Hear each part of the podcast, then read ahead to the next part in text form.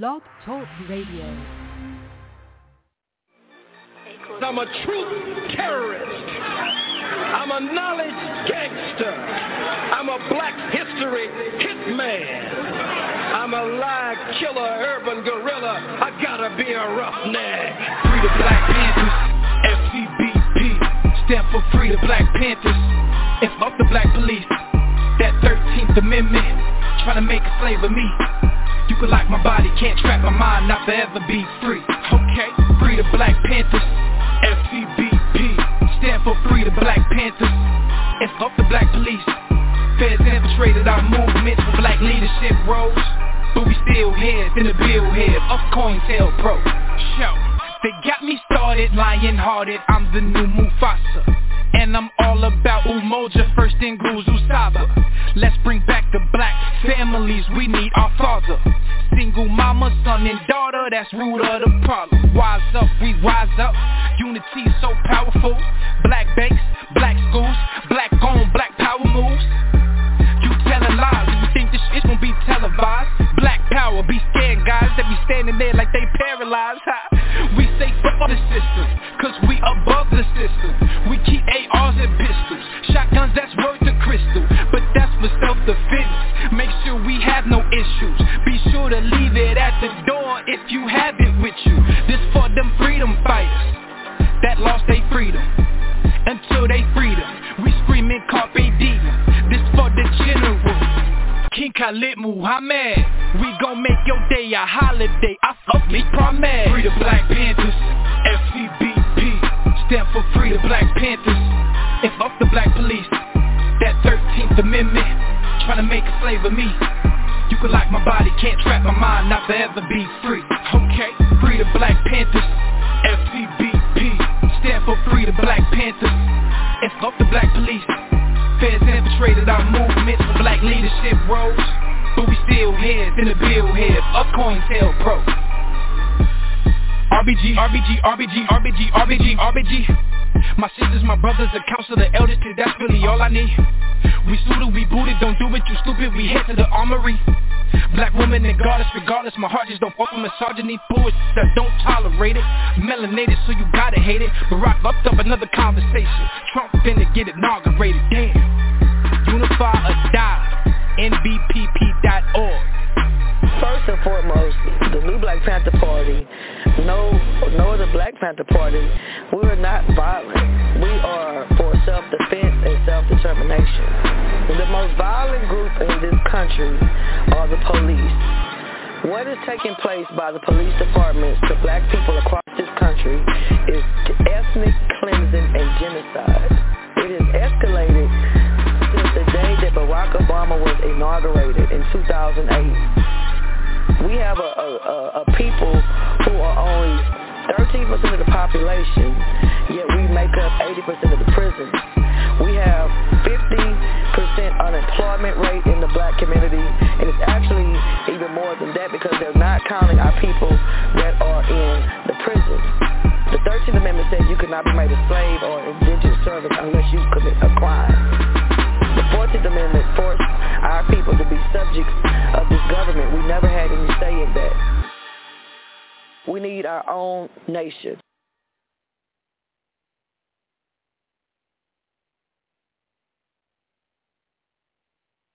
Good afternoon, and welcome to the Program for Public Discourse Debating Public Policy Series.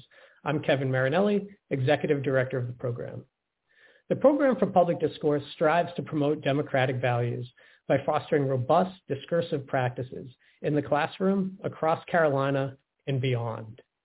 And we do that first by engaging issues that are tough and socially significant, and second, by transcending the simplistic either-or binary of politics to ask questions that are more nuanced, more complex, and frankly, more interesting.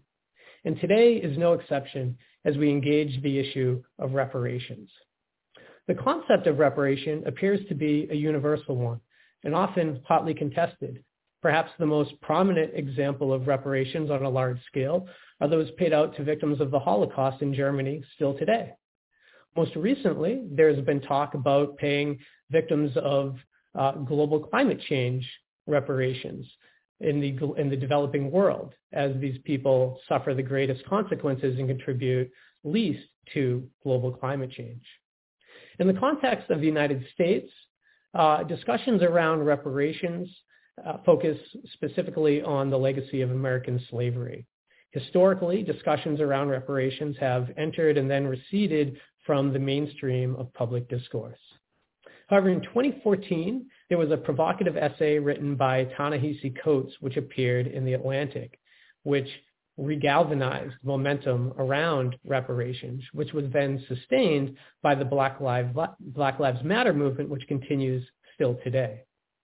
So today, we're going to take a deeper dive into the discussion of reparations in the American context with three leading scholars on the topic. Our first panelist, William Darity Jr., affectionately known as Sandy, is the Samuel Du Bois Cook Professor of Public Policy, African and African American Studies, and Economics, and the Director of the Samuel Du Bois Cook Center on Social Equity at Duke University. He has served as Chair of the Department of African and African American Studies and was the founding Director of the Research Network on Racial and Ethnic Inequality at Duke. Previously, he served as Director of the Institute of African American Research, Director of the Moore Undergraduate Research Apprenticeship Program, Director of the Undergraduate Honors Program in Economics, and Director of Graduate Studies at the University of North Carolina at Chapel Hill. Randall Kennedy is Michael R. Klein Professor at Harvard Law School, where he teaches courses on contracts, criminal law, and the regulation of race relations. He was born in Columbia, South Carolina. For his education, he attended St. Albans School, Princeton University, Oxford University, and Yale Law School. He served as law clerk for Judge J. Skelly Wright of the United States Court of Appeals and for Justice Thurgood Marshall of the United States Supreme Court. He is a member of the Bar of the District of Columbia and the Supreme Court of the United States. And our discussion today is going to be moderated by our own Usamudia James, who joined the UNC School of Law faculty in 2021. Her writing and teaching interests include education law, race in the law, administrative law, and torts. James is the author of numerous articles, book chapters, and popular press commentary exploring the interaction of law and identity in the context of public education. Her work has appeared in NYU Law Review, the Michigan Law Review, and the Minnesota Law Review, among others, as well as in the pages of the New York Times and Washington Post.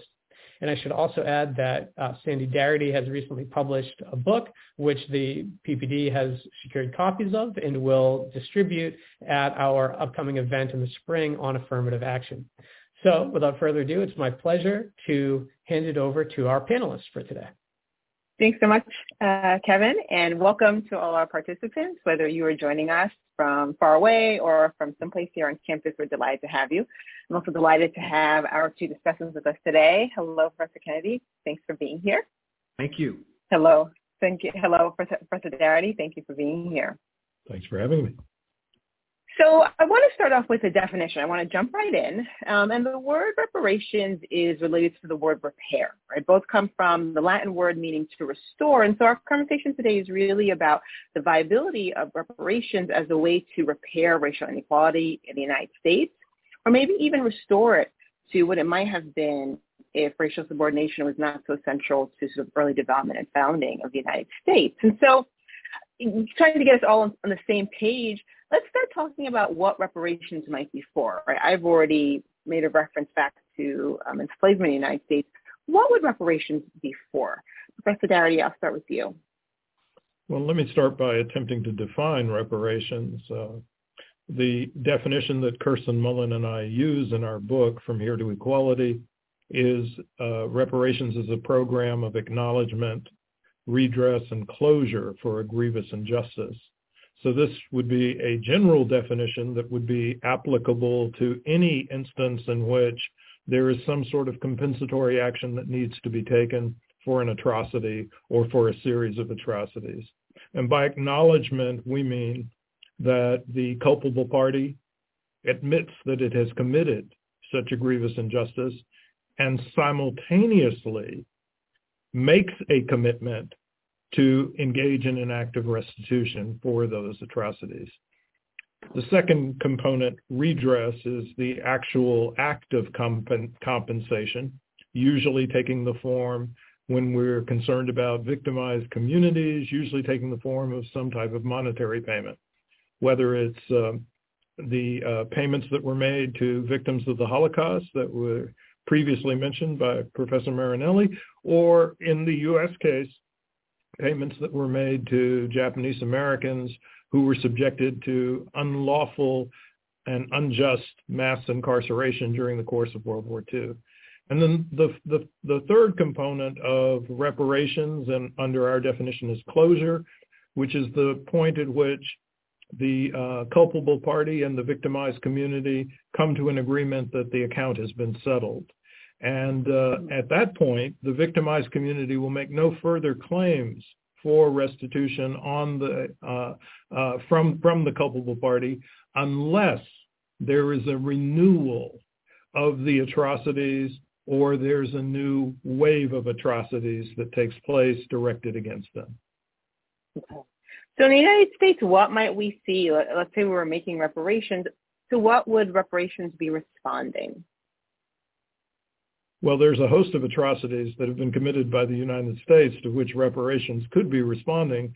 But I think in our conversation today, obviously our primary concern is about reparations for African Americans. And from that standpoint, reparations would be something that would be enacted for the purposes of addressing the full array of atrocities that have been directed against Black Americans from slavery into the present moment. So this would include the period of legal segregation in the United States, which was accompanied by a wave of upwards of 100 massacres that took place all across the country. In the year 1919 alone, there were about 35 of these massacres that took place where white terrorists not only murdered Black Americans, but also seized and appropriated their personal property. And then in the post-civil rights period, we have ongoing mass incarceration. We have police executions of unarmed Blacks. We have ongoing discrimination in housing, credit, and employment markets, and most significant from the standpoint of the project for reparations that I envision is the persistence of a massive racial wealth gap, which constitutes the best cumulative economic indicator of the intergenerational consequences of white supremacy in the United States. And so from my perspective, the minimum condition for a reparations program for Black Americans whose ancestors were enslaved here is a project that would eliminate the racial wealth gap, which would require an expenditure of at least $14 trillion. Okay. So I want to talk about time as a key site of contestation when we're thinking about reparations. Yuval Joshi, he's a faculty member at Allard, talks about how Americans think about the past. His argument is that whites think about the past as past, right? So maybe Black Americans think about the past as constituting the present. And those are different lenses for thinking about how far back reparations might go. Professor Kennedy, do you have thoughts about the timeline, right, that we've already invoked in terms of what reparations would be responsive to? Well, I'm sorry. I thought the question was asked to me. Am I incorrect? No, that's fine. Sure. Yeah. Either Professor Kennedy or Professor Darity, whoever wants to. Well, let me defer to Professor Kennedy. Go ahead, because he hasn't had a chance to speak yet. No, I was simply going to say that in terms of setting a groundwork for our discussion, I'm happy that in the definition, segregation has been mentioned a number of times. Oftentimes, when we think about the reparations discussion, slavery bulks very large, and obviously it probably should and it can. I think though that sometimes it's useful to think about the age of segregation, because the age of segregation does, it's more recent. It's part of living history. Oftentimes we think about reparations and slavery. People say, well, yeah, but, there are no more slaves. The slaves are dead. The slaveholders are dead. That's, long, long, long ago, as if this was a time when the dinosaur roamed. Well, the fact of the matter is there are millions and millions and millions of people who are alive who have been touched by the segregation regime. And I think that by talking about segregation, Boris Bitker in his book, wonderful book, The Case for Black Reparations, made a point of urging a focus on segregation to get out, to make people think about how present the history of racial oppression has been. It's not long, long ago with people who were dead. Nope. It's people who are alive with us. Our parents, our siblings.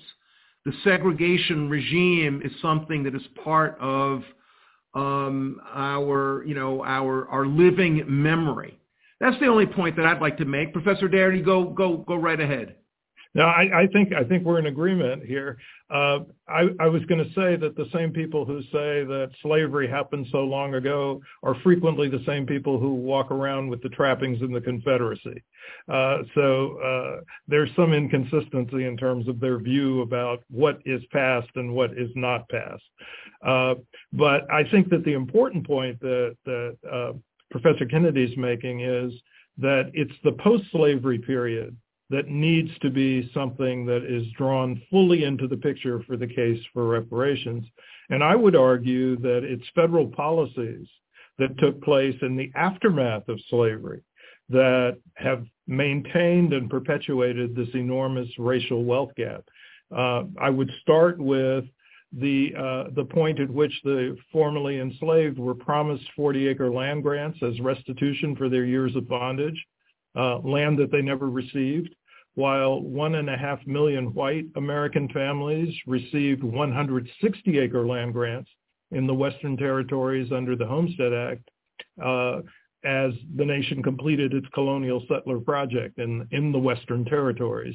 And Trina Shanks Williams estimates now that there are 45 million living white Americans who continue to be beneficiaries of the Homestead Act land patents.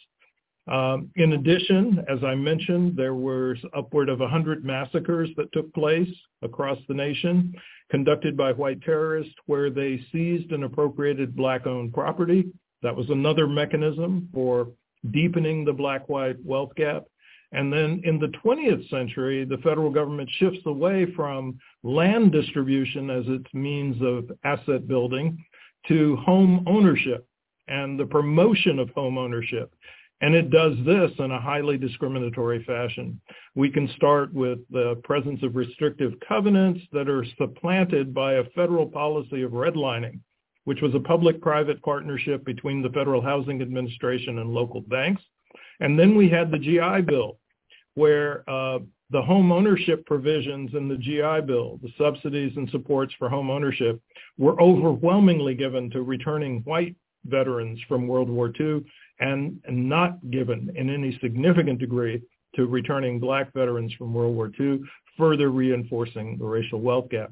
So it's a host of things that took place after slavery ended that are really critical from my standpoint in the case for reparations. Can I ask, Professor Darity? Listen, American history is awash in injustice, and let's just focus on for now. Let's just focus on the injustice that was imposed upon African Americans. I think you've in your work you've shown this, and in your exposition you've shown this. Altogether clear. Here's my basic, and I'm not fighting with you, frankly. I think, yes, we, this injustice is with us. It has, it has current effects. My main question to you, though, is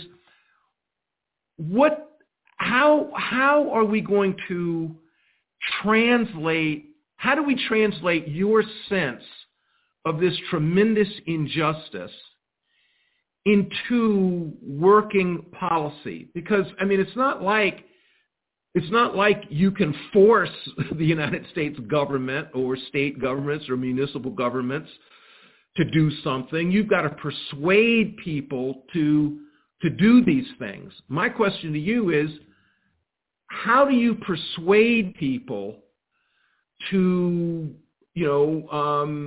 channel large amounts of resources to African Americans, even though American society is still awash in racism?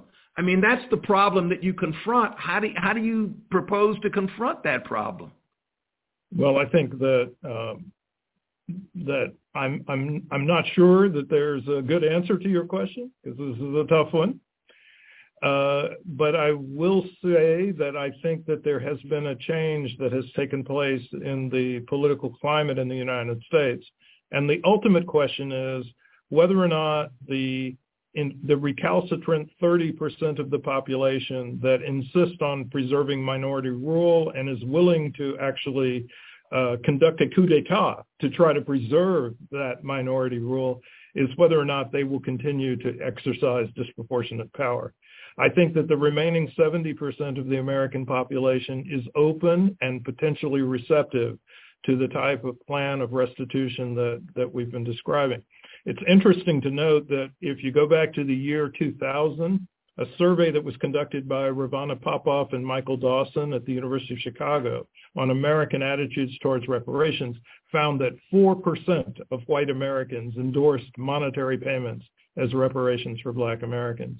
If you get to the year 2021, a survey conducted at UMass Amherst now indicates that it's closer to 30% of white Americans.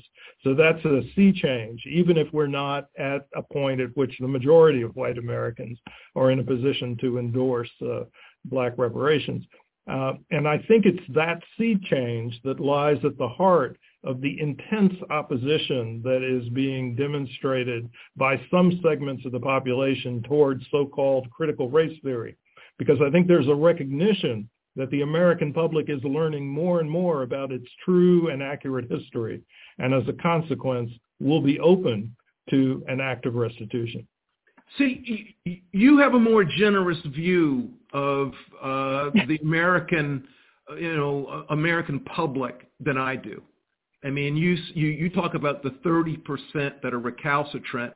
My reading of it is, yep, you got that 30%, but you got a much larger number, larger group who say, listen, yep, there was slavery, yep, there was segregation, yep, there was a lot of terrible things, but world history is awash with misery, world history is awash with terrible things. I'm interested. I can imagine people saying, we can't repair all of the terrible things that have happened through history because there's just so much atrocity. What we can do, however, good folks, I think, say what we can do is try to create public policy that will be helpful for those who are living and going forward. I mean, I must say, I don't think there's going to be much of an appetite for trying to, on your level, get right with the atrocities of the past, because there's so many atrocities. They go so deep. It's so broad. It's so overwhelming. I think people feel overwhelmed by it. But there are atrocities for which reparations has been paid. So what makes the degree of damage that's been inflicted on Black Americans so exceptional that we would not attempt to make a concerted effort to address that specific set of harms and damages? Responding to the question about reparations payments, families that lost loved ones in the course of the 9/11 attacks, for which the United States government itself was not responsible, have received payments. And the individuals who were held hostage in Iran have received $10,000 per day in restitution, which comes to $4.4 million for the typical recipient. And the United States government didn't hold them hostage. So there are many instances in which people have been subjected to harms in which reparations have been paid. I'm not sure why you want to make the case for Black Americans continue to be the outlier of an injustice that has not been addressed by the United States government, which lies fully in the hands of the United States government. I think our moderator wants to break in here. Well, what we're stepping or talking around, I think, is the social and political perceptions of African Americans in the United States, right? And so other groups might seem more sympathetic politically. And I think Professor Darity is right that we are seeing shifts. I mean, after the, we'll call it the racial reckoning of the summer of 2020, attitudes did start to shift, thinking about what is the source of racial disparities, and can we be more sympathetic to the history and experiences of Black Americans in the United States. So I think that's one aspect, right? How do we think about this group? And I'm not sure we're going to get answers anytime soon about how to change that. But does time matter? And also, does form matter? That is, part of what made Ta-Nehisi Coates' piece so popular was that he started with redlining, right? He started in the 1950s and 60s, and that felt more immediate to people. So does it matter how far back we decide to think about what needs to be repaired? And two, does the structure or the form of reparations matter? Will people be less open to cash payouts, right? Based in part on stereotypes about Black people and money, like the welfare queen stereotype comes to mind, or are people going to be more open to more structural intervention, massive investment in schools? You mean the welfare queen, like the former Green Bay Packer quarterback in Mississippi? Yes, right. So this is right. So it's the way we think about these terms and who applies to is absolutely race. And so do White Americans be more open to more structural interventions, massive school investment, changes to healthcare policy, better welfare policies for families? Does that matter? I think all of it matters. It seems to me, and to go back to an earlier point that you put your finger on, I think that we really do have to be attentive to the continuing existence of, racism in our polity. I think that Professor Darity, you're exactly correct when you sort of went down a list. What about 9/11? People were very quick to, we got to help these people. There's an emergency. There was this tremendous emotional embrace of people who were victimized by people, it wasn't the United States government. It was other people. You might very well have said, geez, that's really too bad, but why should I have to pay with my tax dollars for that? I can imagine people saying that, but they did not. Similarly, you're exactly right. Why is it that with respect to the struggle over Japanese Americans and their treatment during World War II? It was a very different sort of stance than the stance that one gets when we're talking about African Americans. Why? In part because African Americans are still stigmatized. In part because there are millions of people who, as soon as you say slavery, there are millions of Americans who actually say who actually think, they might not say it, but they actually think, actually Black people were saved from Africa. Sure. They were brought to the United States. They got the benefit of becoming Christianized. They got the benefits of coming to the United States.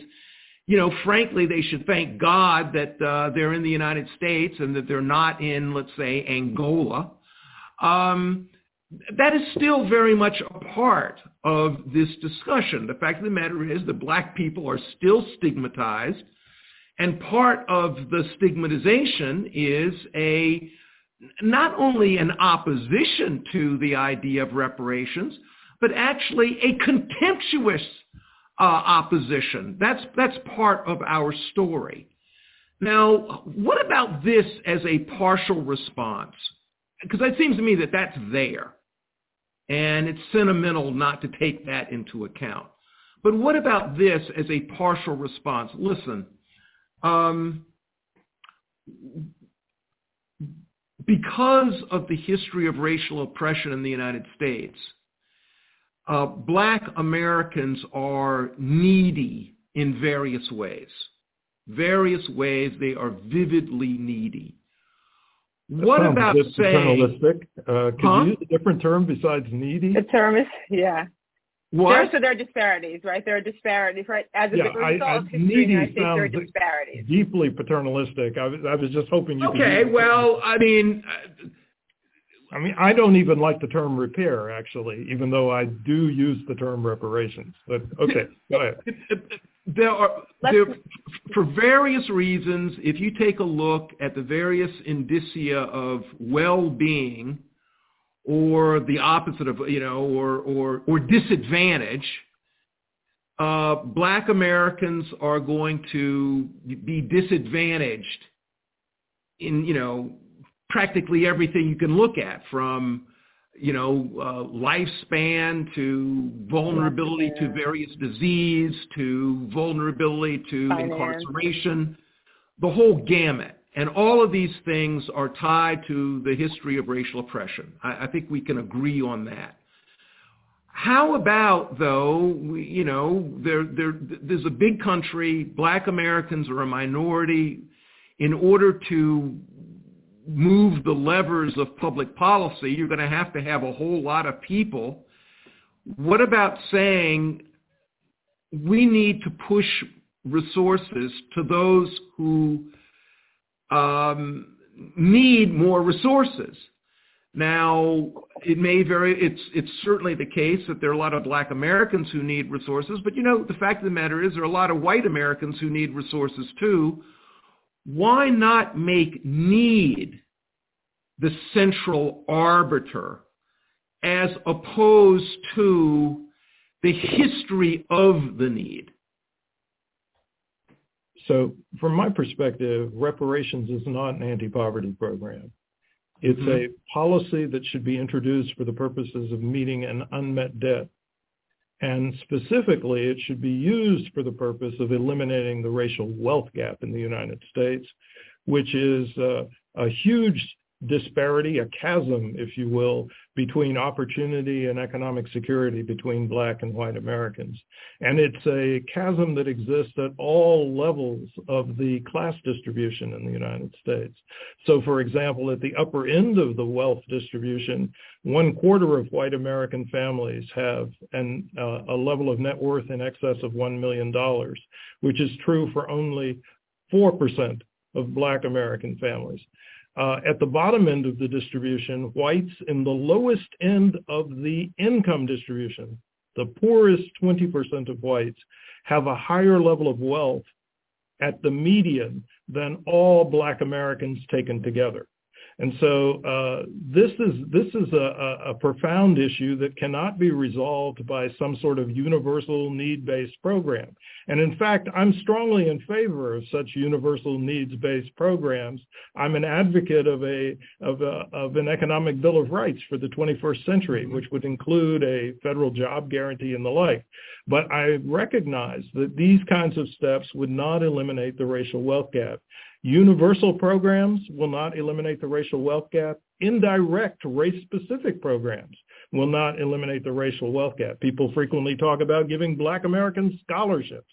But if you look at the data carefully, you'll find that Black heads of household with a college degree have 2/3 of the net worth of white heads of households who never finished high school. This is all a function of the intergenerational transmission of wealth advantage that is held by white households in contrast with Black households. I think the last comment I'd like to make in this context is I don't think we should be imprisoned by inaccurate and false beliefs that might be held by a significant segment of the population. As I said earlier, there's 30% of the American population that's wholly intractable. There's another 30% that now says that they favor reparations for Black Americans. So the struggle has to be persuading the remaining 40% that reparations is the right thing to do. And clearly it is. And now we're at a point at which we're addressing the logistical dimensions in a detailed way. And that's a major step beyond simply arguing over whether or not reparations is a good or a bad thing.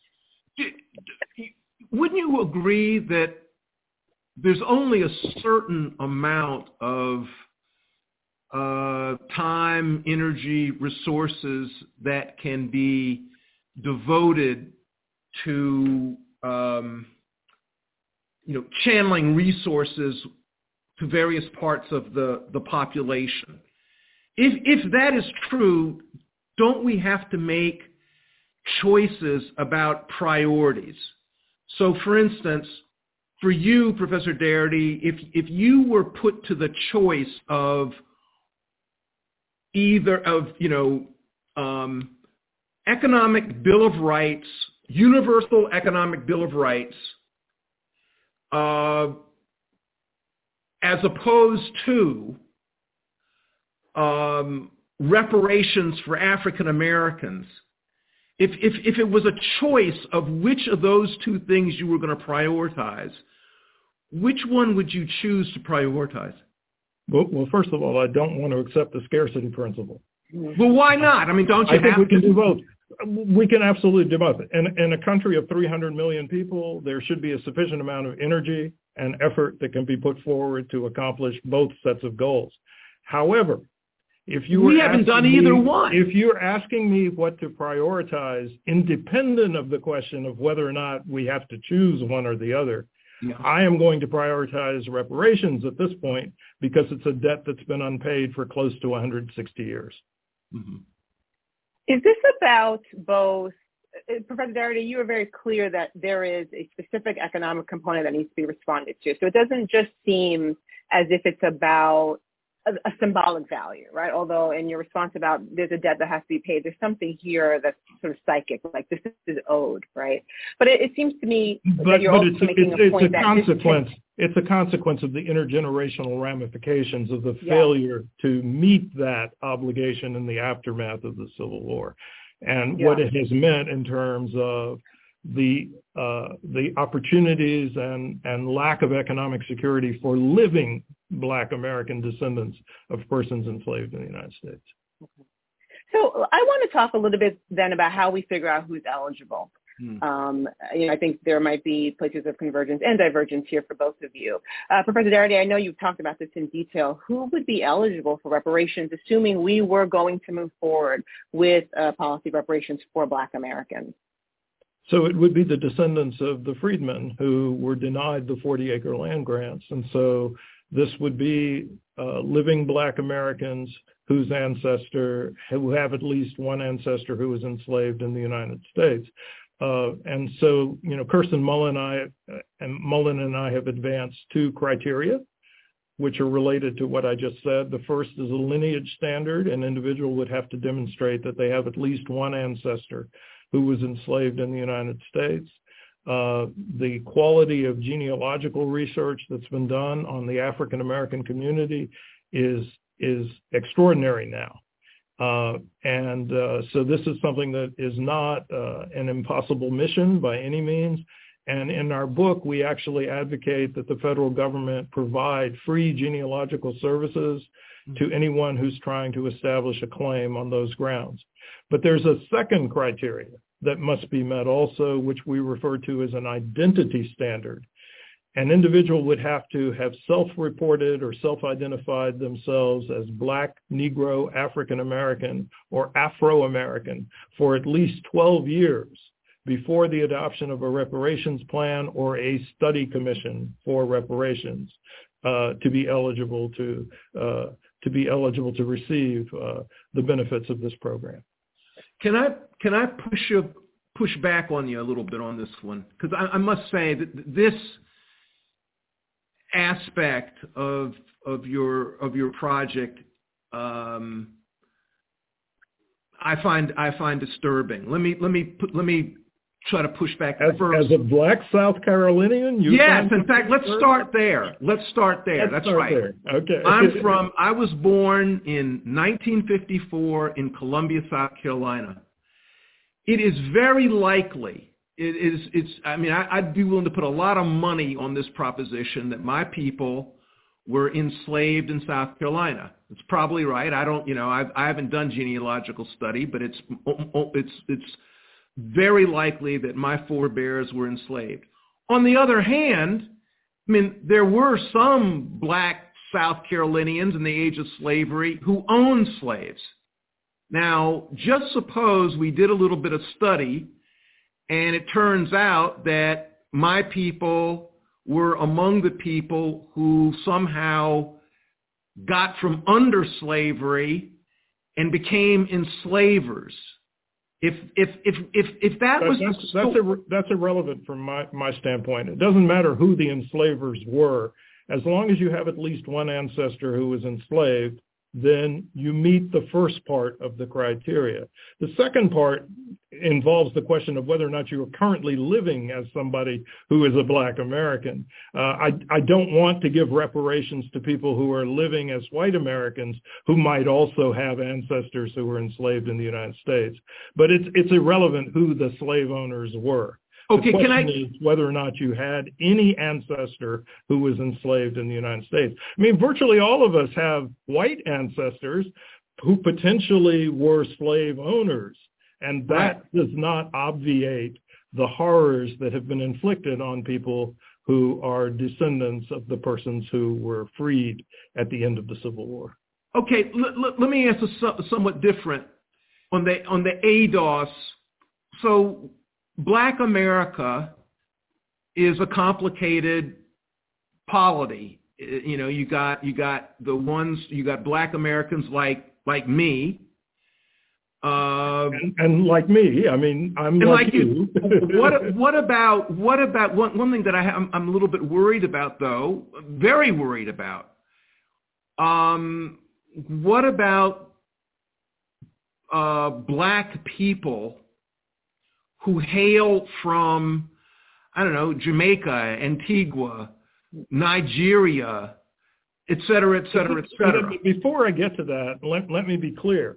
Are you saying that reparations is a good idea, but you want it to include other people?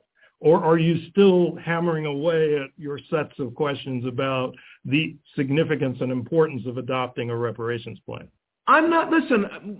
All your concerns seem to be logistical, ultimately. I don't think you disagree with the idea of the importance and relevance of reparations. Yeah, I don't. You just keep asking questions about, well, this would go wrong, or this might go wrong, or this can't be done quite this way. Two things. Number one, I am not going to go to war against, your project for reparations, largely because, frankly, for me, I'm more into, I prefer the framework of distributive justice as opposed to reparative justice. But frankly, the reparative justice route gets me much of what I want. So, I'm not going to squawk. If we were in a political philosophy seminar room, maybe we would have differences. But frankly, the reparationist project, as far as I can see it, largely aims at getting money and other resources to people who are in need. And to that extent, I'm with it. I do think, however, that the logistical issues really are important, and the political issues. And one thing that I have in mind, to go back to my question, I'm very afraid of dividing Black America along lines of, whose people were here in the before the Civil War, Is that a concern? Should I be concerned about that? Or are you saying I ought not be concerned about that? Well, I frankly think that type of division already exists. And it's something that it requires a great deal of sensitivity to address, but it is a problem that's already present. You may want to argue that the debate over reparations is aggravating that division, but the division is definitely there already. Yes, and will it be aggravated? Well, if it is aggravated by doing the right thing, then by all means aggravate it. I am not worried about antagonizing individuals or groups of people as a basis for not doing the right thing. Okay. You are always going to antagonize somebody. And so the question is whether or not it is the appropriate thing to do. And I want to argue that if we are talking about reparations that's associated with the descendants of the persons who were the freedmen in the aftermath of the Civil War, then it is appropriate to talk about them as the recipients of reparations. And here's why. The first thing that matters is the fact that it is the freedmen who were not given the 40-acre land grants. That condition does not apply to other black people across the diaspora. They do not have that United States-specific experience. They may well have claims for reparations. In fact, I would argue that they do, but they don't necessarily have claims for reparations from the United States government. So if somebody is of Haitian ancestry, there definitely is a claim to be made on France. That's a case where there might also be a claim to be made on the United States government. Mm-hmm. But if we think about the British Caribbean, all of those countries that now constitute independent nations like Jamaica, Antigua, Barbados, all of them have a claim on the United Kingdom. And I think that's wholly unambiguous. But it is black Americans whose ancestors were enslaved here, who were denied the 40-acre land grants that they were promised, who have a specific claim on the United States government. And I don't see anything intrinsically divisive about that, but if some people feel provoked by that, then so be it. This is a question about social costs, right, Professor Darity? You're suggesting that there might be social costs of reparations, but on balance, it's worth it. And Professor Kennedy, you might be suggesting that the social costs might not be worth it, especially if you believe there are other ways to get there. And I think you both disagree about whether there are, in fact, other ways. So I want to flip the question. What is the social cost of not having a focused conversation or thought project or political movement for reparations for Black Americans in the United States, right? That is, if we abandon this project and think we're going to do something that's broader or more universal based on societal-wide disparities, what are the political and social or cultural costs there? Oh, there are costs because, obviously there are people who have invested very strongly in a reparationist project and are going to feel wronged if that doesn't proceed. And, is that a social cost? Yeah, it's a social cost. And I think it's an important one that people ought to take into account. The social cost is not purely attitudinal. It's substantive. And the most substantive consideration is the following. For 160 years, Black Americans have been seeking full citizenship in the United States, and it would require a reparations plan for Black Americans to have the material basis for full citizenship. This contrasts a bit with the Native American community, whose goal and objective, as I understand it, is primarily considerations of sovereignty. Okay. But if we are substantively concerned about the citizenship status, the effective citizenship status of Black Americans, then the only way this can be accomplished is through a full-scale reparations plan. After 2020, we saw, what we could call historic protests for racial justice. By 2022, I'd say we're seeing some backlash to that. And so does the current context provide any insights for the viability or possibility of reparations in the United States? Is it more needed than ever, or does it tell us something about how difficult the political road might be ahead for a reparations project? I think that the current, landscape shows us it's been difficult and will continue to be difficult. I mean, after all, we're talking just a couple of weeks ago, the United States Supreme Court was hearing the latest affirmative action case involving the very institution that is helping to sponsor this wonderful forum. Now, affirmative action is a sort of, it seems to me, in higher education is a very interesting item, because there, it seems, what we've really had is a disguised reparations project.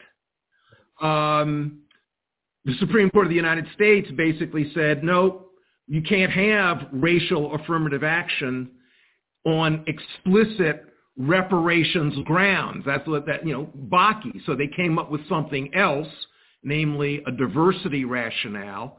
But the diversity rationale, actually, that was nominal.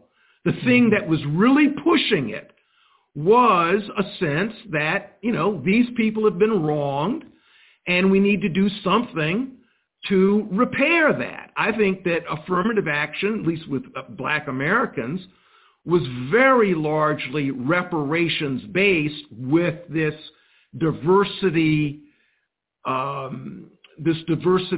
cover. I think what is about to happen, however, is that we're about to lose that, and I think that the pushback against a very modest, good grief, the affirmative action in higher education was a very modest thing. But even that modest reform is going to be, from what I can tell, taken back. And that is a sign of how unwelcome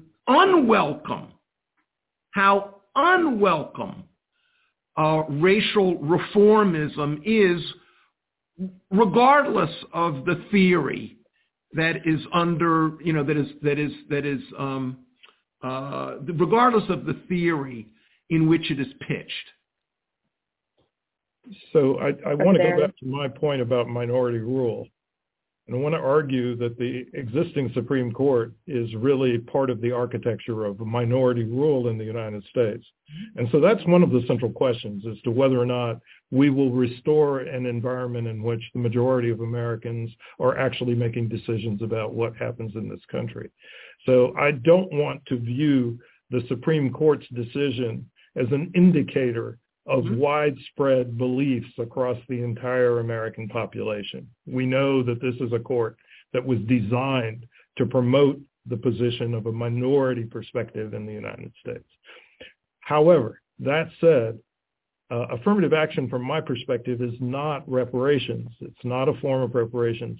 It's an anti-discrimination measure. And on top of that, to the extent that it's effective, and I think Professor Kennedy's absolutely right that it's been applied quite modestly.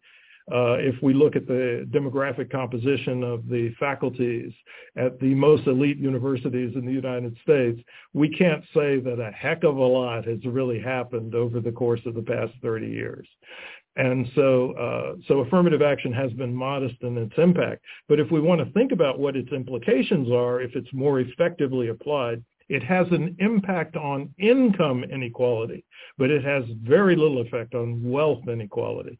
And so once again, we're confronted with this issue of what do we do about the racial wealth gap? And affirmative action is not something that can contribute anything significant to elimination of the racial wealth gap. So we've been talking about this. I wanted to go ahead. No, please. Well, I was going to say we've been talking about it a bit abstractly, and so I want to make it more focused and think about HB 40, right, as a political step in moving towards reparations. And I'd like to know, Professor Darity, whether you support that move, what do you think the future of that move is? And Professor Kennedy, to the extent that you've been raising concerns about how would this work, right, what do you think about just establishing a congressional inquiry to try to understand how would it work? Professor Darity?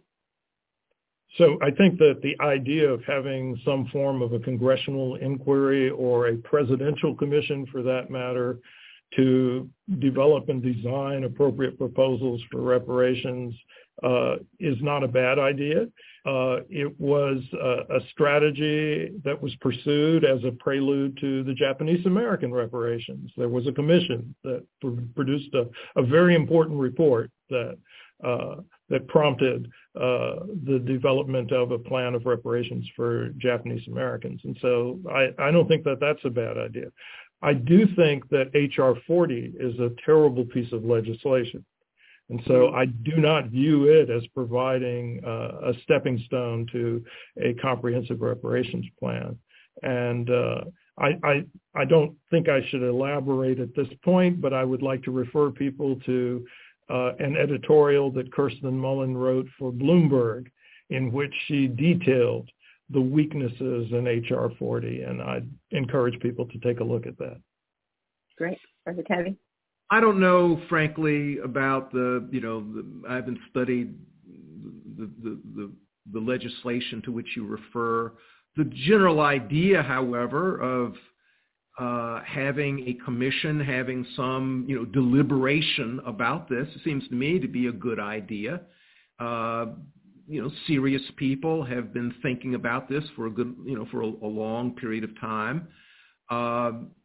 It seems to me that this conversation needs to be going on and reinforced and facilitated along with other conversations. The thing I would say is we need to have honest, open discussion in which people really lay their cards on the table. And to the extent that that can be done in government, to the extent that that can be done in our universities, we should take every opportunity to do that. One other point, I guess, with Professor Darity, when he was talking about the Supreme Court, I would agree. I don't think that the Supreme Court's rulings are, what the Supreme Court says is a good indication of what the majority of Americans think. Having said that, however, the majority of Americans may think things that are completely stupid. I don't take any solace in being with, frankly, a majority. And in my view, we face a public opinion that has built within it ideas that are profoundly destructive. I'm with you, Professor Darity. I think that you're absolutely right when you say, listen, what we have to think about is what is appropriate. We need to take into account political realities. We need to take into account maybe what a majority of people think in terms of just, so that we won't be sentimental, so that we won't, if we want to be realistic and pushing things forward, we have to take everything into account. But when you say that, what ultimately matters is our view of what is right, on that, I would agree with you. And I think that we need to, have forums like this in which people really put their cards on the table. Yeah, I would say that the existence of forums like this, which are increasing in presence, is actually another positive indicator of the willingness of more and more Americans to take seriously the idea of reparations. And when I first started working on this about 30 years ago, and I was a reparations skeptic at that point, I didn't think reparations was a bad idea. I just thought it was something that would never happen. Mm-hmm. And as I was asked to write an introduction for a volume called The Wealth of Races by an economist named Richard America. Mm-hmm. That's really his name, Richard F. America.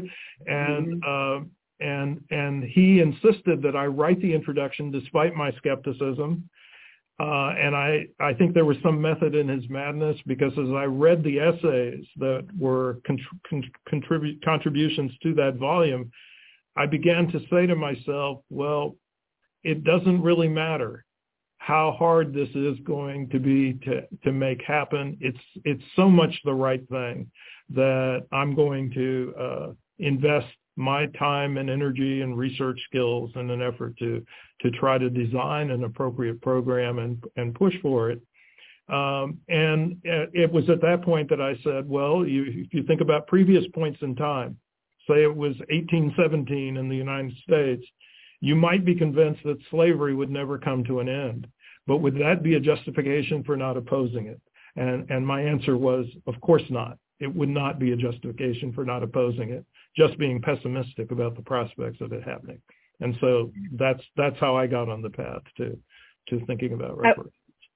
I want to remind our trajectories are interesting because I guess the trajectory of my thinking is the flip of yours. Okay. So I think that 25 years ago I would have been much more embracing of reparationist logic and the reparationist feeling. And I think that over time, I've gone away from that, and more claimed by, like I say, redistributionist, distributive justice. Or to put it a little different way, if I have two people in front of me, and one person is in need because of, they just came to these shores. They just washed up on these shores, but they are in deep need. I want a polity that responds to their need. Why? Because they are in need. Now, person number two is in need as well, but their need is linked to a history of racial oppression in America. I want to know, inquiring minds want to know. I want to know about the history of these two needs, but what's ultimately grabbing me is the need of both. And it's that issue of need that grabs me more than the issue of the history of the need. And I guess what concerns me is, at least with some reparationists, I get the sense that it's the history of the need that actually is more important than the present sense of desperate need itself. Well, again, I don't start with the scarcity principle that you're adopting, that you have to make a choice between supporting people in these two different sets of circumstances. But what I do think is it should be different types of resources that should be forthcoming under each set of circumstances. It's not solely the historical record that's at play. It's the consequences of that historical record for the living individuals. And so from my standpoint, it's a question of justice that I'm trying to address. And it requires an investigation of the reasons why individuals are in the conditions that they are today, if one is trying to be concerned about creating a more just and fair society. So I do want to remind our participants that they can ask questions. I want to go to some of the questions now. One interesting question was about reparation proposals that had been presented to UNC for the descendants of slaves who were owned by the university. And for me, that's actually a question about the level at which reparations has to take place, right? Is it possible for state or local government or smaller entities, the city of Asheville, for example, agreed to engage in some sort of reparation work in that for their town? Is it possible for smaller entities to do that work, or is this something that has to be done at a federal level, something that has to be done with wide consensus about how to move forward? It depends heavily on what the objective is. And since I'm committed to the view that a reparations project must be designed in such a way that it eliminates the racial wealth differential in the United States by building the assets that are possessed by Black Americans to a level that is similar to the average level that is held by white Americans. Then state and local initiatives are simply not going to do the trick. Individual initiatives or private organizations' actions are not going to turn the trick either. I think people may not fully appreciate how large a number $14 trillion is. Mm-hmm. So let me give two illustrations that might be useful. If generous donors put $1 billion into a fund for reparations on a monthly basis, so $12 billion per annum, and the typical university that is engaged in some act of atonement is usually talking about no more than $100 million. And most of the cities that are doing something like Evanston or Providence, Rhode Island, are talking about $10 million, okay? If generous donors put $1 billion into a fund on a monthly basis, it would take a millennium to get to $14 trillion, okay? If we think about the combined budgets of all state and local governments in the United States, that comes to less than $5 trillion. I'm talking about a bill, again, of $14 trillion. And so it is only the federal government that has the capacity to fund a project on that scale to address a long-standing historical injustice in the United States. Okay, do you have any points of convergence there or divergence? I guess my question would be, are there some things that are so large that they are beyond our capacity to rectify?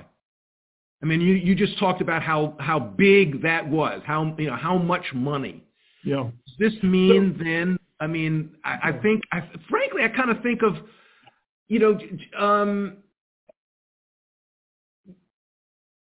would it be, just suppose it took everything in the United States, all assets, would you be willing to devote all assets in the United States to the addressing of the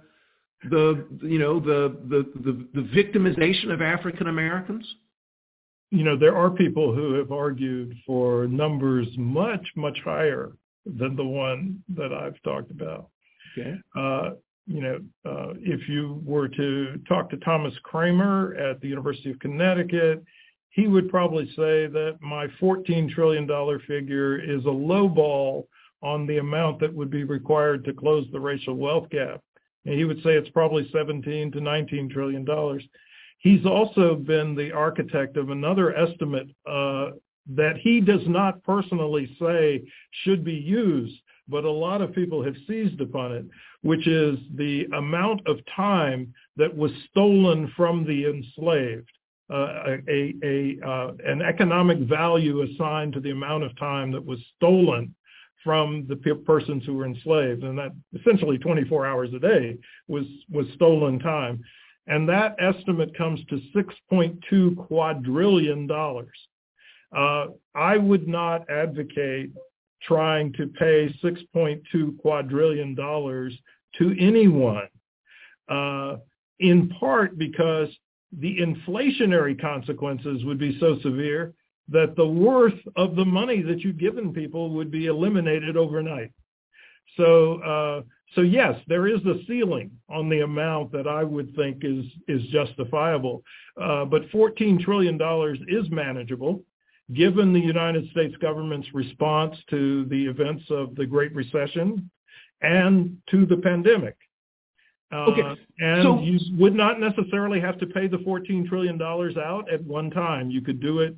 I wouldn't want to do it any longer than a decade, but you could spread the money out across the course of a decade. And that would be an entirely manageable project for the federal government. Okay, but you just have you have acknowledged that manageability is part of your calculus. Yeah, no, absolutely. I mean, right. There's a famous observation that Frederick Douglass made many years ago. You know, he said it would be impossible to come up with an amount that would truly compensate the formerly enslaved for the horrors that they had been subjected to. But he said, it doesn't mean you shouldn't try. Mm-hmm. Okay. So we've had some questions about logistics. And one is, Professor Darity, do you believe that if you got the number you wanted, it would actually close that gap? And how would that gap stay closed, assuming discrimination endures? So, I think we can walk and chew gum at the same time. I certainly, am an advocate of continuing to work to eliminate discrimination.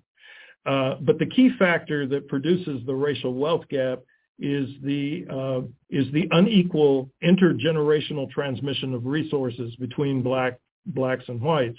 And what a reparations plan would do of the type that I'm describing is it would interrupt that unequal distribution of resources. So the question then is there some reason to think that the racial wealth gap might reopen? And there are some people who have argued that that's a possibility. I would say that's only something to worry about if, in fact, the reason why it reopens is because of atrocities that have been directed to against Black Americans, in which case you reopen the case for reparations. And so you would have to ultimately eliminate the factors that produce the racial wealth gap to be able to have a sustainable reparations program where you could meet the third condition in our definition, which is closure. Mm-hmm. Mr. Kennedy, any thoughts about that? I mean, I'm already hearing you. I'm already hearing a potential response about the difficulty we have as Americans about deciding what the source of problems are, right? And so how would we come to consensus that a reopened gap might be due to state sanction, discrimination, or racial subordination? No, I don't have any further to add on that point. So we had a question about thinking about reparations as sentimental.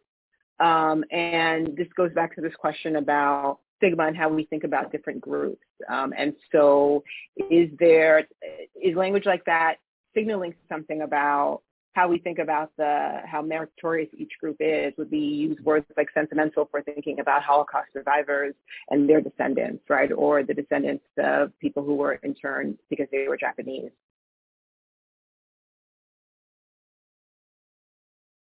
And this is really a question about rhetoric, right? How important is rhetoric here? I mean, what does that tell us about the feasibility of this project? Well, there are people who have said, don't use the term reparations because that raises some people's hackles. Find another term.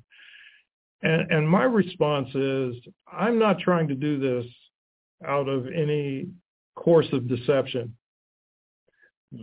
I want this to happen because the vast majority of Americans agree that it is something that should happen.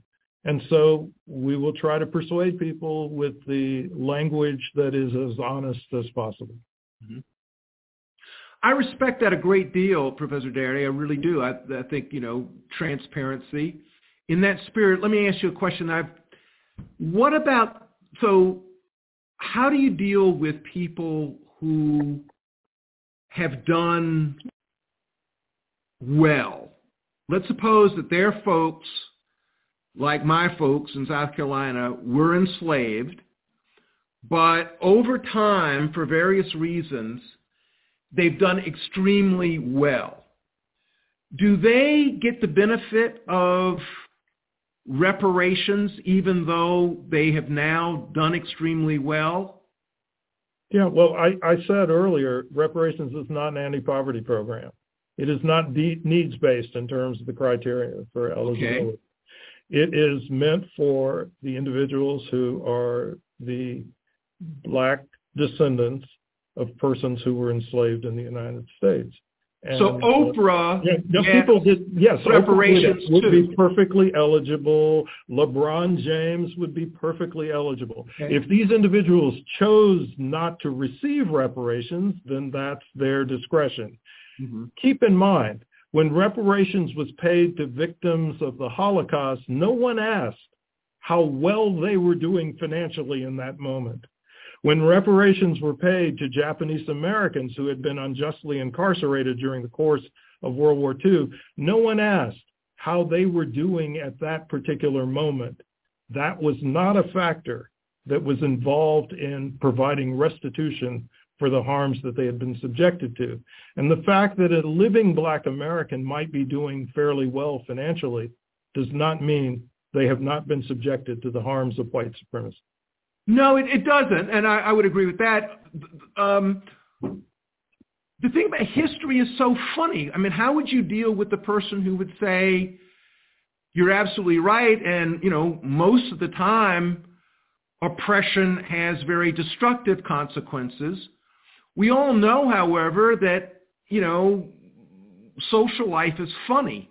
There were some very beautiful things that were the upshot of, you know, atrocity. So the blues, beautiful. Jazz, blues. Yes, and one, that's exactly right. And so, you know, so if one were to say, living Black Americans, many of us who are living Black Americans would not be here at all if it was not for the rapes that our ancestor foremothers were subjected to. So you could say that there are some things that are beneficial outcomes of atrocities, but that doesn't mean that the kinds of economic conditions and differential opportunities that are associated with the racial wealth gap is not something that affects virtually all Black Americans today adversely. And that's what I'm focused on. I'm not focused on the question of cultural products and the like. I'm focusing on the question of differences in the capacity to exercise full citizenship in the United States that are anchored on monetary differences and resources. Okay. So we're going to wrap up soon, but I want to invite each of you to get a final word about this topic before we close. Mr. Darity? First of all, just let me say I'm grateful for this event, for the conversation with Professor Kennedy, for your active and gracious moderation, and that I'm hoping that it is conversations like this that continue to produce an opportunity for people to think about reparations in a way in which they may not have in the past, in a more positive way that they may not have in the past. So thank you very much for giving me the opportunity to join you all in this conversation. Let me echo, I'd like to echo what Professor Darity just said. I think it's been a, interesting and useful conversation.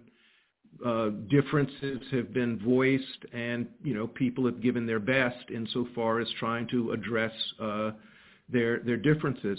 I also want to end by giving a tip of the hat to Professor Darity. He has, for a long period of time, been focused on this subject and has very patiently and carefully sought to respond to all sorts of critics. And I really respect him for being so patient and so calm and so comprehensive in his efforts at responding to his critics. Not everybody is going to agree about things. And they're going to be perfectly responsible, sensible people who are going to disagree.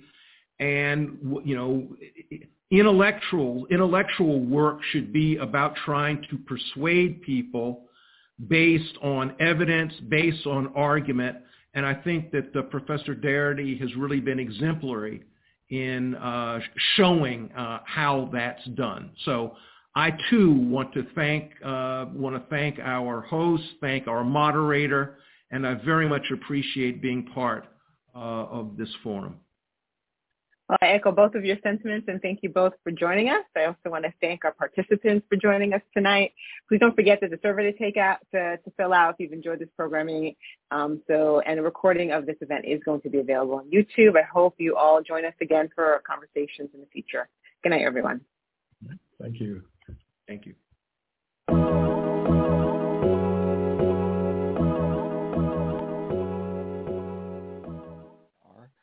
Kirsten is a writer, a folklorist, a museum consultant, and a lecturer whose work focuses on race, art, history, and politics. And William is the Samuel Du Bois Cook Professor of Public Policy at Duke University. And based upon what I've seen, I would describe them as partners in justice who should be recognized as the foremost experts on reparations for Black Americans. Kirsten and William they got their own program. They got their own run of shows. So I'm going to let them do their thing. I'm going to turn my camera off for a moment. I may pop in and out and ask some questions, but I'm going to let them do their thing. So thank you all for being here. And Kirsten and William, the floor is yours. Thank you. Thank you so much, Langston. We are so appreciative of this invitation and the opportunity to speak with you and to the audience that you have convened across the country and perhaps the world. So we were asked to talk a little bit about our origin stories and about the origins of the book From Here to Equality. And we both grew up in families that I would describe as race families. We used to joke in my household that race was a member of the family. It was talked about every day, almost at every meal. I grew up in segregated Texas, Fort Worth, to be specific. My life changed dramatically in third grade when my mother put me in a majority white parochial school. But we lived in a Black community, segregated Black community. This was a time when in Texas, there was work for Black people, but you did not have the kind of integration, the kind of influence, the kind of authority that Blacks had even in, the North or even other southern cities. And, my mother was very active politically. My grandparents were very active. My grandfather was a minister. He was a lifelong NAACP member. Was very determined that his congregation become members of the NAACP, that they not just talk, but that they act on their values and their convictions. And that's something that I grew up with. I also was very aware when I began to go to this majority white school and was invited into the homes of some of my white classmates, that there was this tremendous difference in terms of the material,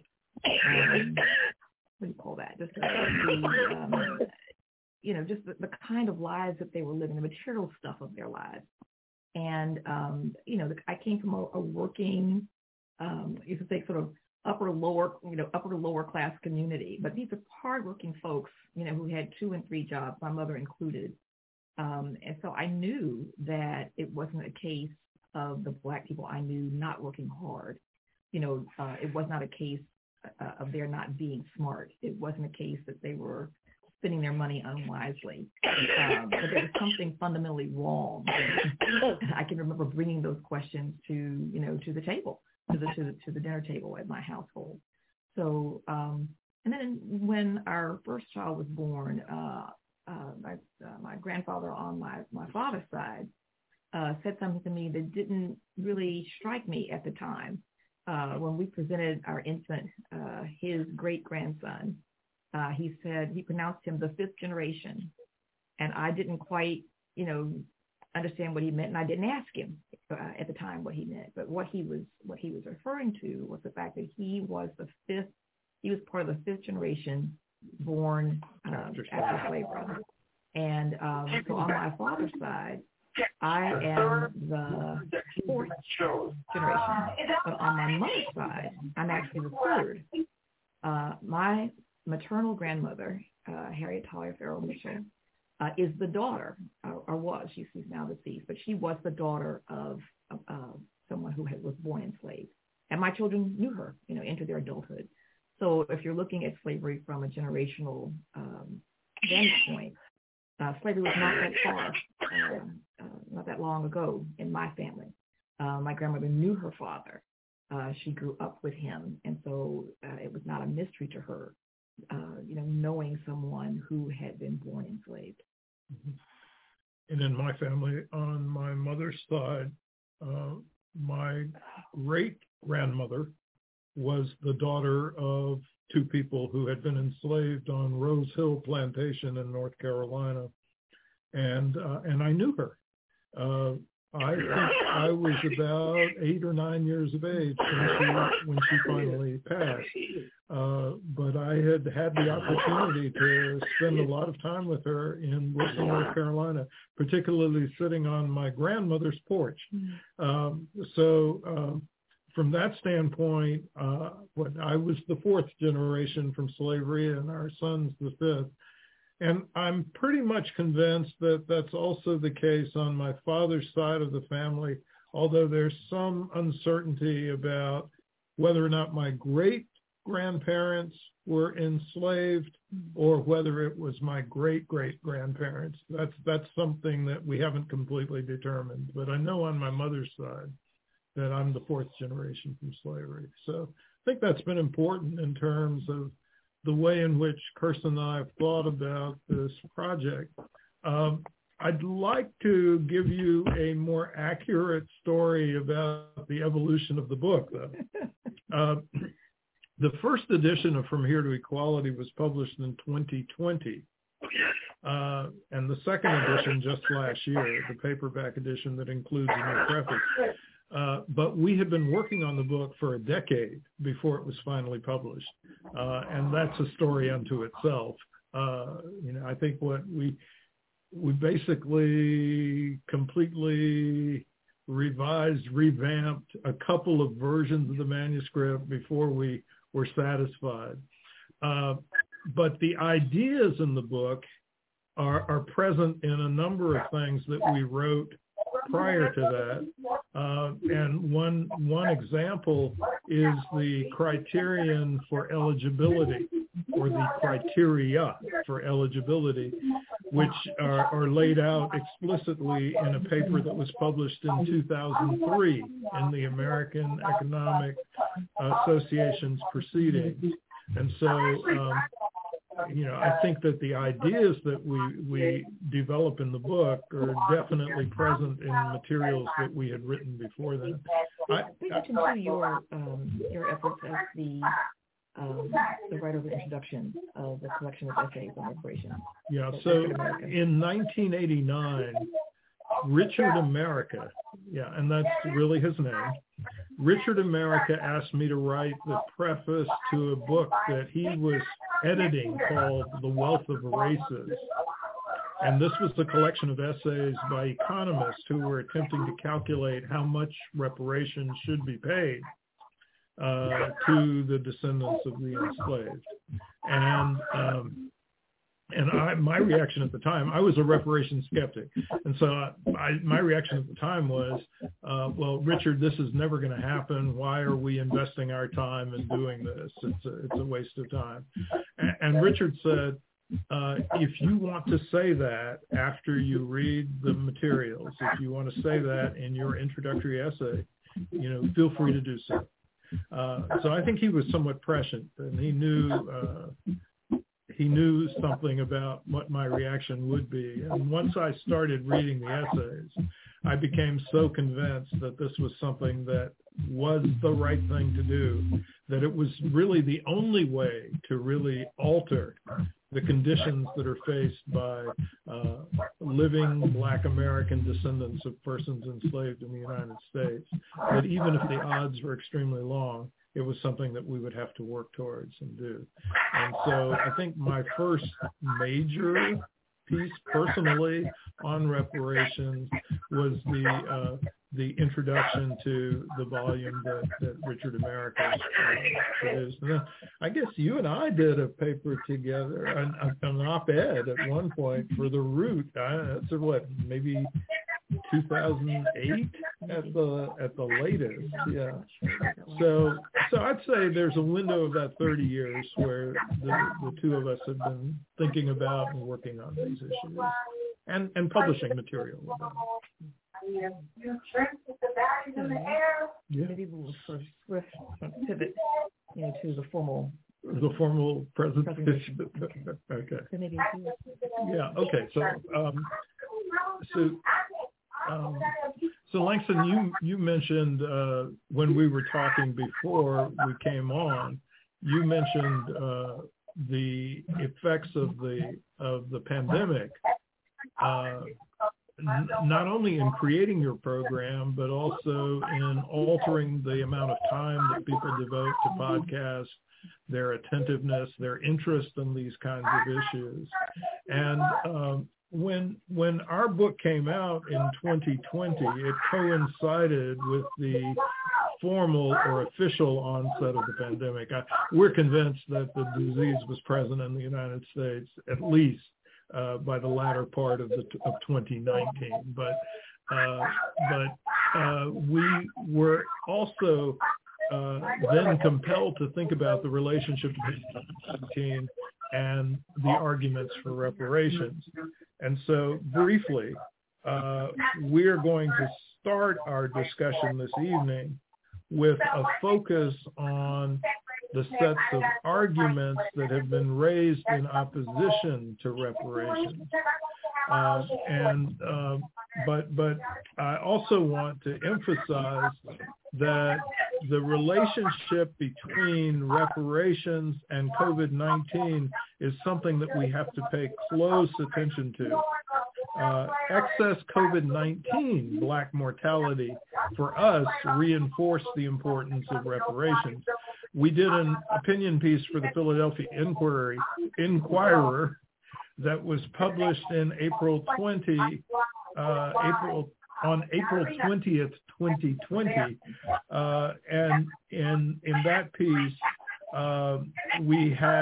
we reported that in North Carolina, Blacks were 22% of the state's population, but 32% of the confirmed cases of COVID-19 and 37% of the deaths from COVID-19. In Mecklenburg County, the county that includes Charlotte, North Carolina, Blacks constituted about 31% of the population at that time, but 44% of the cases of COVID-19 and half of the deaths from COVID-19. In the state of Louisiana, where Black Americans made up about 33% of the population, 70% of the confirmed deaths, more than twice as many people in the population proportionately were Black. So excess mortality was attributable to Blacks being over-concentrated in occupations with high degrees of exposure to the virus, attributable to Blacks having a disproportionately high number of pre-existing conditions as a residue, a vicious residue of racial inequality in the United States. And these would include asthma, diabetes, and hypertension, although we argue that the fundamental pre-existing condition is a resources gap, which is best captured by the Black-white wealth differential, wealth inequality. Blacks Black American descendants of U.S. slavery represent about 12% of the population, but possess less than 2% of the nation's wealth, and that results in a gap of about $840,000 in difference in net worth between the average Black and white household. So we'd like to read some from Here to Equality, to kind of frame, the argument that we're making, and also to kind of help all of us on the same page to have this conversation together. So we say the following. From Here to Equality draws a thick line from a nation's origins to the present. The case we build in this volume is based on all three tiers or phases of injustice: slavery, American apartheid or Jim Crow, and the combined effects of present-day discrimination and the ongoing deprecation of Black lives. Most advocates of Black reparations have focused exclusively on the injustices of slavery as the basis for redress. Law professor Boris Bitker argued that the case for Black reparations should center solely on the harms of legalized segregation, while Roy L. Brooks, also a legal scholar, has argued that the foundation for Black reparations is, quote, the legacy of slavery and Jim Crow, end quote. We submit that the Bill of Particulars for Black reparations also must include contemporary ongoing injustices. So these are injustices resulting in barriers and penalties for the Black descendants of persons enslaved in the United States. Sociologist Joe Fagan catalogs the conflicting injuries on Black Americans, including wage penalties, physical and psycho-emotional health wounds, and community and institutional damages. Despite the Brown v. Board of Education decision in 1954, a wave of federal legislation in the 1960s and 1970s intended to eliminate legal apartheid in the United States and the enactment of anti-discrimination laws, Blacks continue to bear the weight of American racism. That burden is manifest in labor market discrimination, grossly attenuated wealth, confinement to neighborhoods with lower levels of amenities and safety, disproportionate exposure to inferior schooling, significantly greater danger in encounters with the police and the criminal justice system writ large, and a general social disdain for the value of Black people's lives. The legal apparatus created by the Civil Rights Revolution does little to address the complex web of harms imposed upon Black Americans today. Taken individually, any one of these three tiers of injustice, slavery, the regime of legal segregation and subordination, and current discrimination makes a powerful case for Black reparations. Taken collectively, they are impossible to ignore. In our book, we attempt to offer a conceptual definition of reparations, and I'd like to share a passage from the book in which we elaborate on what reparations should mean in general. And then we talk about its application to the specific case of Black American descendants of U.S. slavery. So we say the following. Reparations are a program of acknowledgement, redress, and closure for a grievous injustice. Where African Americans are concerned, the grievous injustices that make the case for reparations include slavery, legal segregation or Jim Crow, and ongoing discrimination and stigmatization. ARC, A-R-C, the acronym that stands for Acknowledgement, Redress, and Closure, characterizes the three essential elements of the reparations program that we are advocating. Acknowledgement, redress, and closure are components of any effective reparations project. Acknowledgement involves recognition and admission of the wrongs by the perpetrators or beneficiaries of the injustice. For African Americans, this means the receipt of a formal apology and a commitment for redress on the part of the American people as a whole, to be represented in principle by the national government.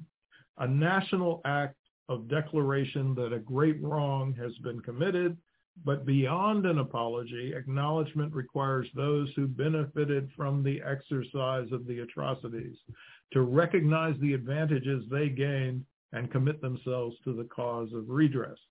Now, redress is the second component of our concept of reparations, and this involves restitution for the damages that have been incurred by the victimized community. And this would mean in the context of Black American descendants of U.S. slavery that the federal government would make a concerted effort to eliminate the racial wealth differential in the United States. Now, we mentioned a moment ago that comes to approximately $840,000 per household. Collectively, this would require an expenditure in excess of $14 trillion by the federal government. And we argue that that's the minimum amount that redress should take. It's similar to the way in which redress has been conducted for other victimized communities, that is to say, a direct payment to the eligible recipients, whether we're talking about the reparations plan that was provided for Japanese Americans who were subjected to unjust incarceration during the course of World War II, or the German government's payments to victims of the Holocaust. Now, the third component, closure, involves an agreement on the part of the culpable party, in this case, the United States government, and the Black American population that would be eligible for reparations, that the debt has been paid satisfactorily. And so at that point, the account would be settled, and Black Americans would proceed to not make any further claims on the United States government for compensation unless there is a renewal of the atrocities or new types of atrocities are directed against that community. We want to talk a bit briefly about some of the claims that people make in opposition to reparations. And, one of those that we hear frequently is, first of all, just this whole concept, this whole question, this notion of slavery reparations. As we've said, we're not talking simply about slavery. Slavery is the whole from which everything, the catalyst from which everything sprung. But we're talking not just about slavery, but also about, 100 years, nearly 100 years of legal segregation and white terror campaigns, and also about, all of the injustices, all the atrocities and harms that are still happening today. It's not as if we've ever reached a point where those kinds of atrocities ceased. Mm-hmm. And in fact, in the second edition, we had used the language reconciliation, and we changed it in the second edition to conciliation. Exactly. Because there was never any previous moment of conciliation between blacks and whites in the United States. We're talking about the fact that black people have never been fully admitted as citizens in this country. And that is something that could have happened at the end of the Civil War, at the point of emancipation, but it did not. And it actually has not happened to this day. But another point of opposition that I'd like to discuss briefly, we hear, people say, well, why didn't white America or America in general already pay its debt for slavery in blood by waging the Civil War, which resulted in emancipation? Some of you may be aware that, then House GOP coverage chair Mike Pence said, this was in 2009, I don't believe there should be reparations. Then he identifies himself as a student of American history, and asserts that, quote, reparations were paid in the lives of 600,000 Americans who fell on both sides in the Civil War. Well, Pence fails to acknowledge that nearly half of those people fighting, the Confederates, were fighting to maintain slavery, not to end it. Enslaved black people were freed not because white Confederates liberated them. They were freed because the Union military forces, which included more than 180,000 black men and women, won the war. Some contend that blacks already had received reparations in the form of Barack Obama's election as the 44th president of the United States. You had Pence and Senate Majority Leader then Mitch McConnell making this claim at the same time period. Even though the majority of white Americans voted against Obama, 39% of whites compared with 19% of blacks and 71% of Latinx. If by black reparations you mean the elimination of the huge gulf in black-white wealth, which we do advise, Obama's election, for all of its salutary effects, did not significantly move that needle. You had, again, Mike Pence talking about, Republican policy initiatives with regards to economics and healthcare and energy issues. But in fact, none of this translated into material advantages or full citizenship for black people. So back to this notion that slavery was not so long ago. We memorialize plantations across the American South. It's a very big business. Wedding destinations, family reunions. you know, all too often the central essential Black presence on those plantations is downplayed, or the institution of slavery is described as benign, or that Blacks were delighted by the association. This notion that slavery is not so distant falls away when one looks at the institution from a generational standpoint. We include stories from one of our favorite consultants, Hortense McClinton, who is the daughter of an enslaved person. So this is a living person. She's 104? She's 104 now. 104 years old now. We spoke to her about 10 days ago on the phone. She had called us to discuss, you know, some of the recent events related to the January 6th congressional hearing. But yes, her father, Seabrone James King, was an infant when slavery ended. So he was born enslaved. Yeah, he was born in January 1865. Right. Yeah. But, you know, she is one of at least four people that we learned about over the course of researching From Here to Equality, who were the children of people who were enslaved, including my grandmother, my mother's mother. You know, another of these 21st century children of enslaved Black Americans is Ruth Odom Bonner, whose father, Elijah Odom, was born enslaved in Mississippi and later would become a physician. His daughter, Ruth, became active in the civil rights movement in her hometown of Cleveland.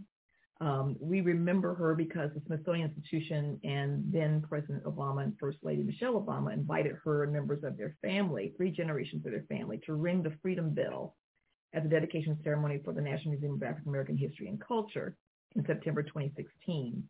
That bell had originally graced Williamsburg, Virginia's first Baptist church, which was founded by Blacks in 1776, quote, in defiance of local law, end quote. But, you know, if we wait long enough, all Black Americans whose parents were enslaved and all who lived through nearly 100 years of racial apartheid in this country will have died. But the atrocities keep coming, and that is why we need a program of reparations for Black Americans. Yeah, we think that these atrocities are well encapsulated in measures of the devaluation of Black lives. And so there's a section of the book in which we actually attempt to provide numerical estimates of the magnitude of the devaluation of Black lives. So folks in the Black Lives Matter movement could have taken a further step by actually attempting to demonstrate what the measurable values are of the magnitude at which Black lives have been discounted in American society. So let me share again from the text.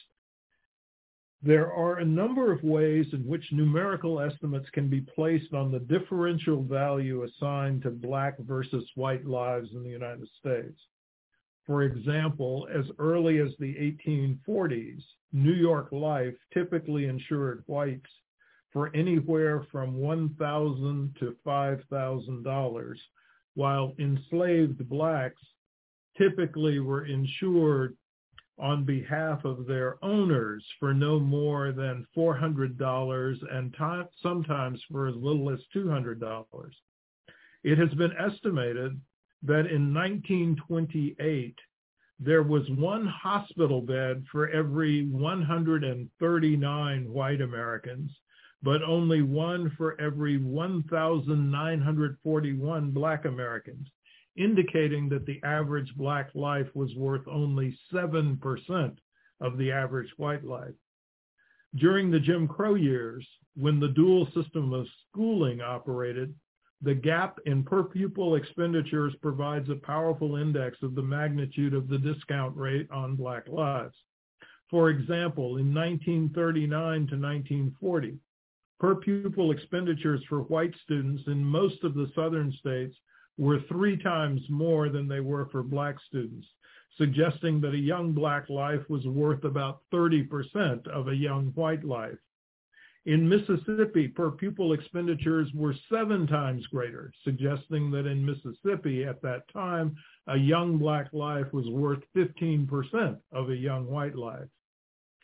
in Alabama in 1912. And Kirsten discovered this, the document with this evidence in it, in a California African-American museum in Los Angeles. In Los Angeles. Mm-hmm. So in Alabama in 1912, a cluster of counties spent 32 cents on Black students' education per every $15 spent on white students' education, implying that a white youth's life was deemed to be worth an incredible 4,700% more than a Black youth's life.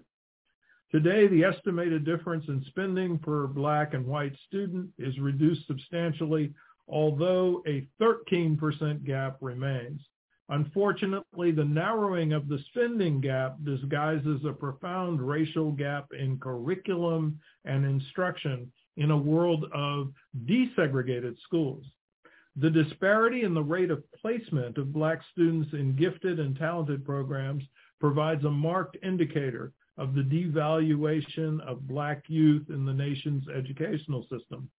Black and Latinx students constitute 40% of America's public school students, but only 26% of the students enrolled in gifted and talented programs.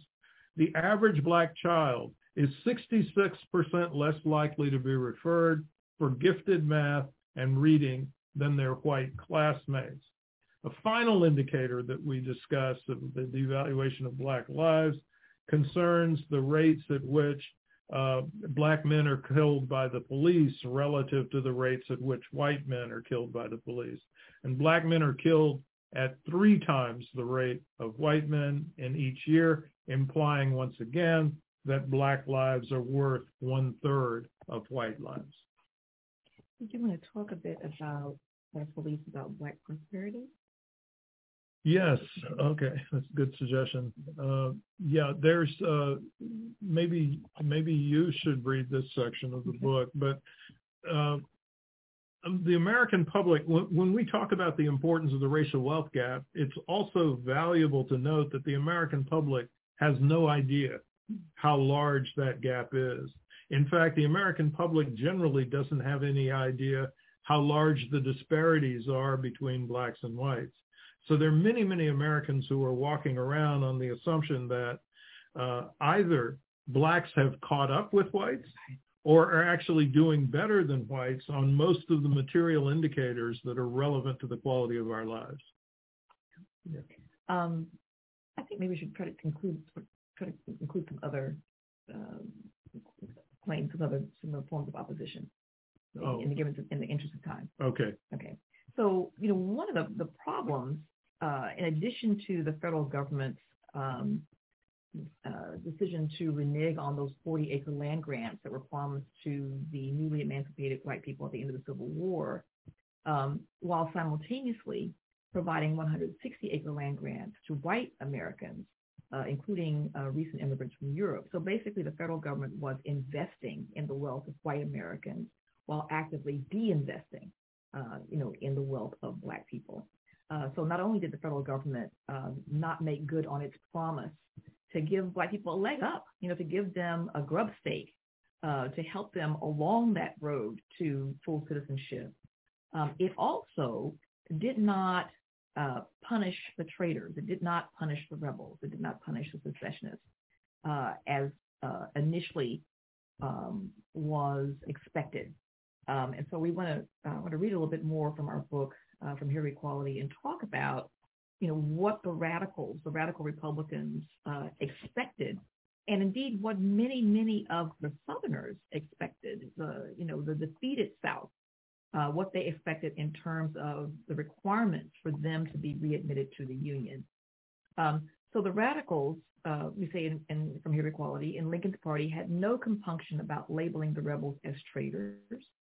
The radical Republicans were seeking a comprehensive, and this is our term, deconfederatization of the American South. I quote the radicals, abolish everything on the face of the earth but this Union.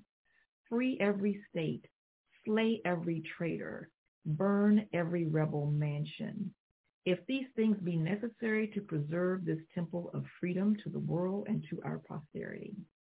So this was the rallying cry of Thaddeus Stevens, He was the conscience of the radicals.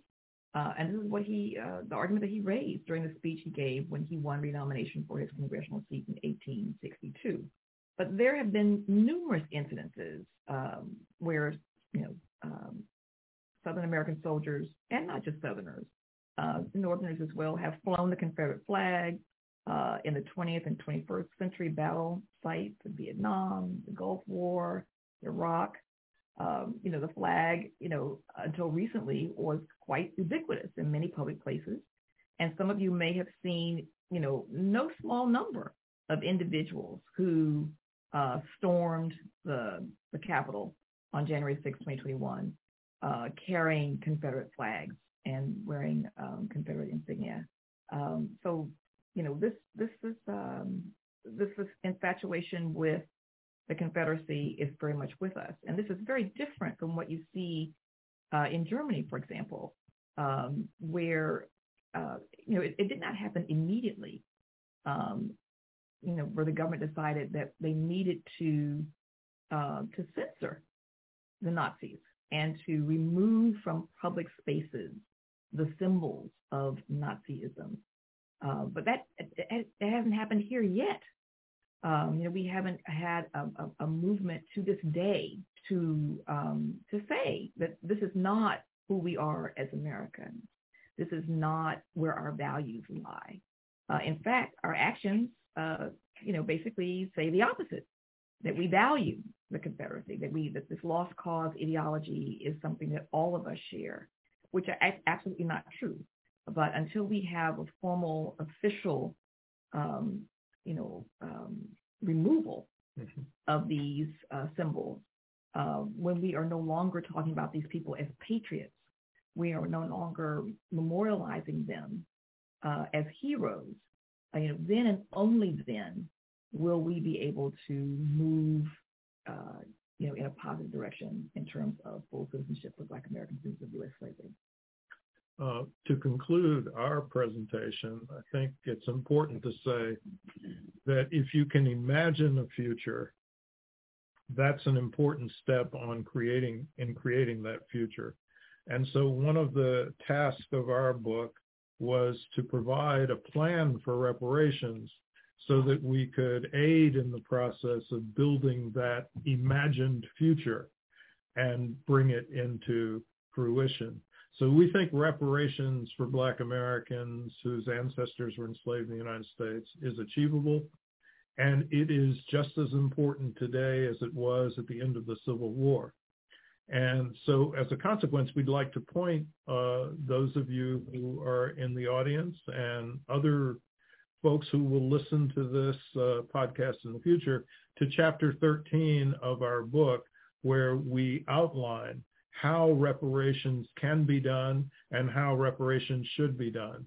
And we'll also like to refer you to the preface for the new paperback edition of the book, where we also present a more compact version of our plan that we discuss in Chapter 13, and where we also reject HR 40 as a route to true reparations, and we reject this wave of piecemeal local reparations initiatives, and we put reparations in air quotes here, as a route to true reparations.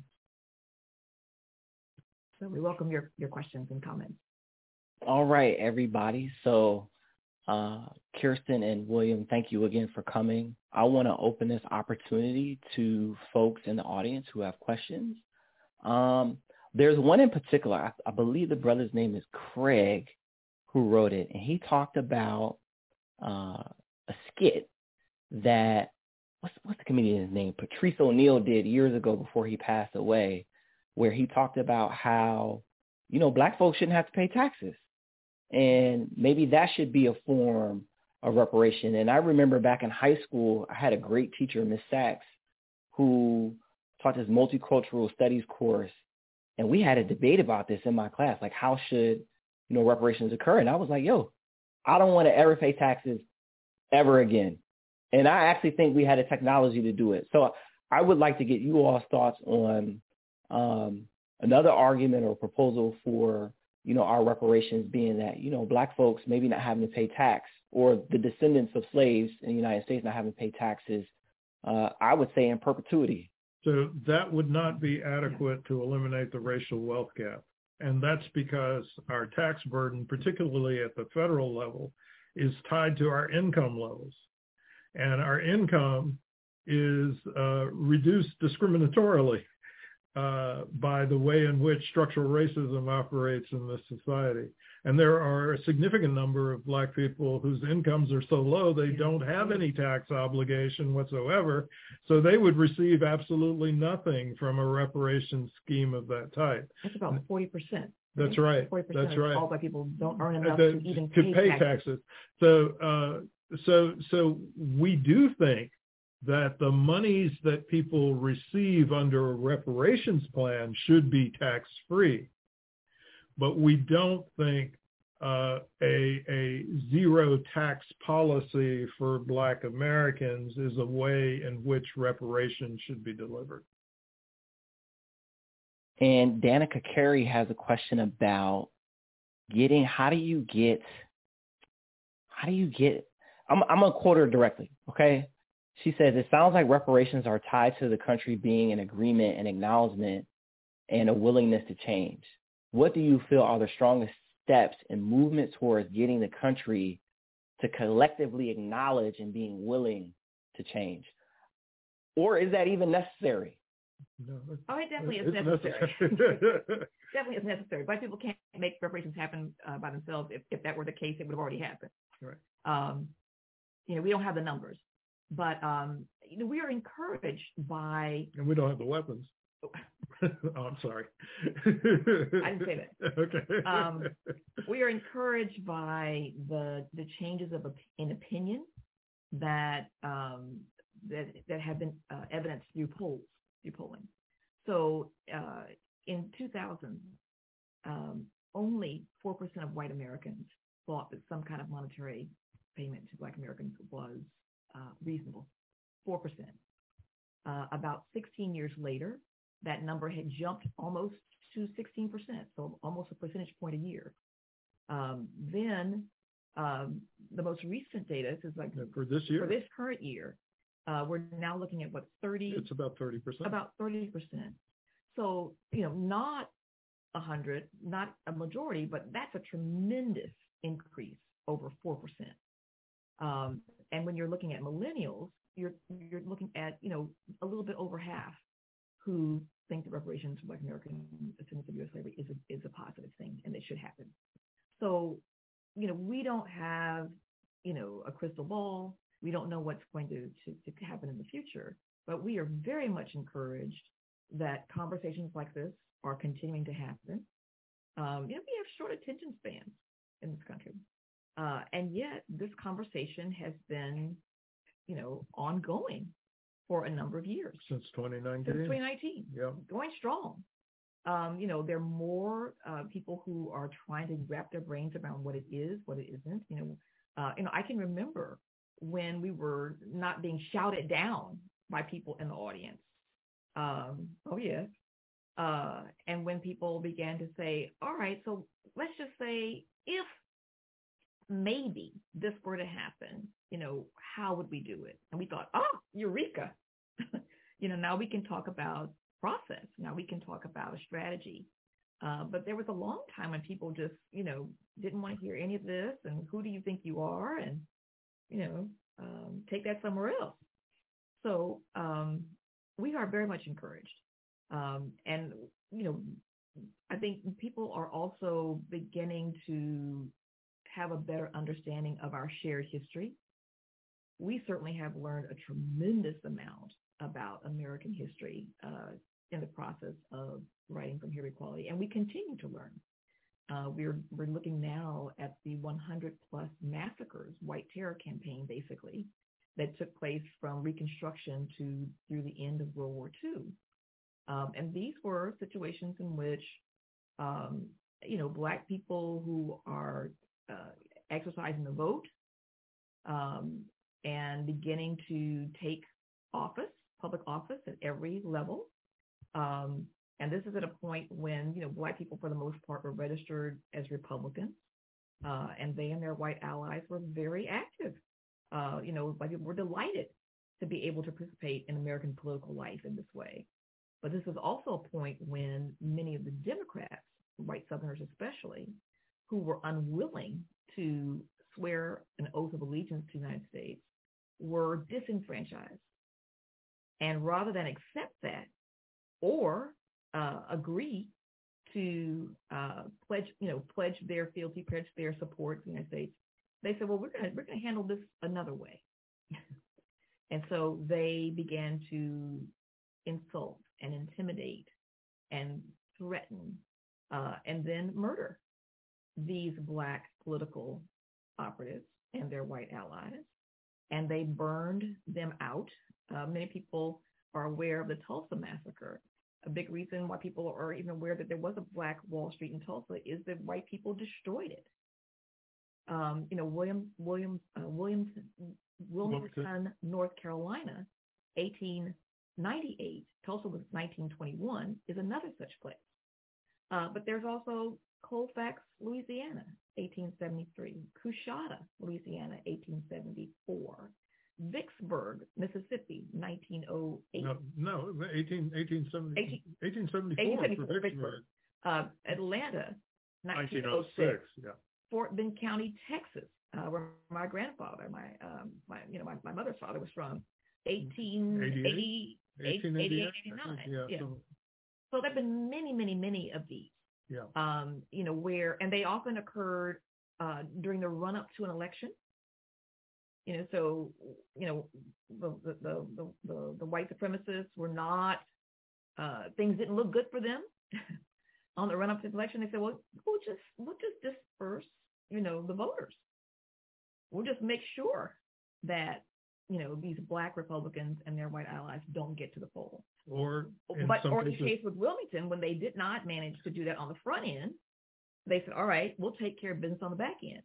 And in places like Fort Bend County, Texas, you had white rule from the point of those massacres for the next 64, 65 years. Yeah. This was the case in Wilmington as well. Edgefield County, South Carolina, they took over the courthouse and stuffed the ballot box so that there were, 2,700 more votes cast than there were people who were eligible to vote. Yeah, so people talk about voter fraud.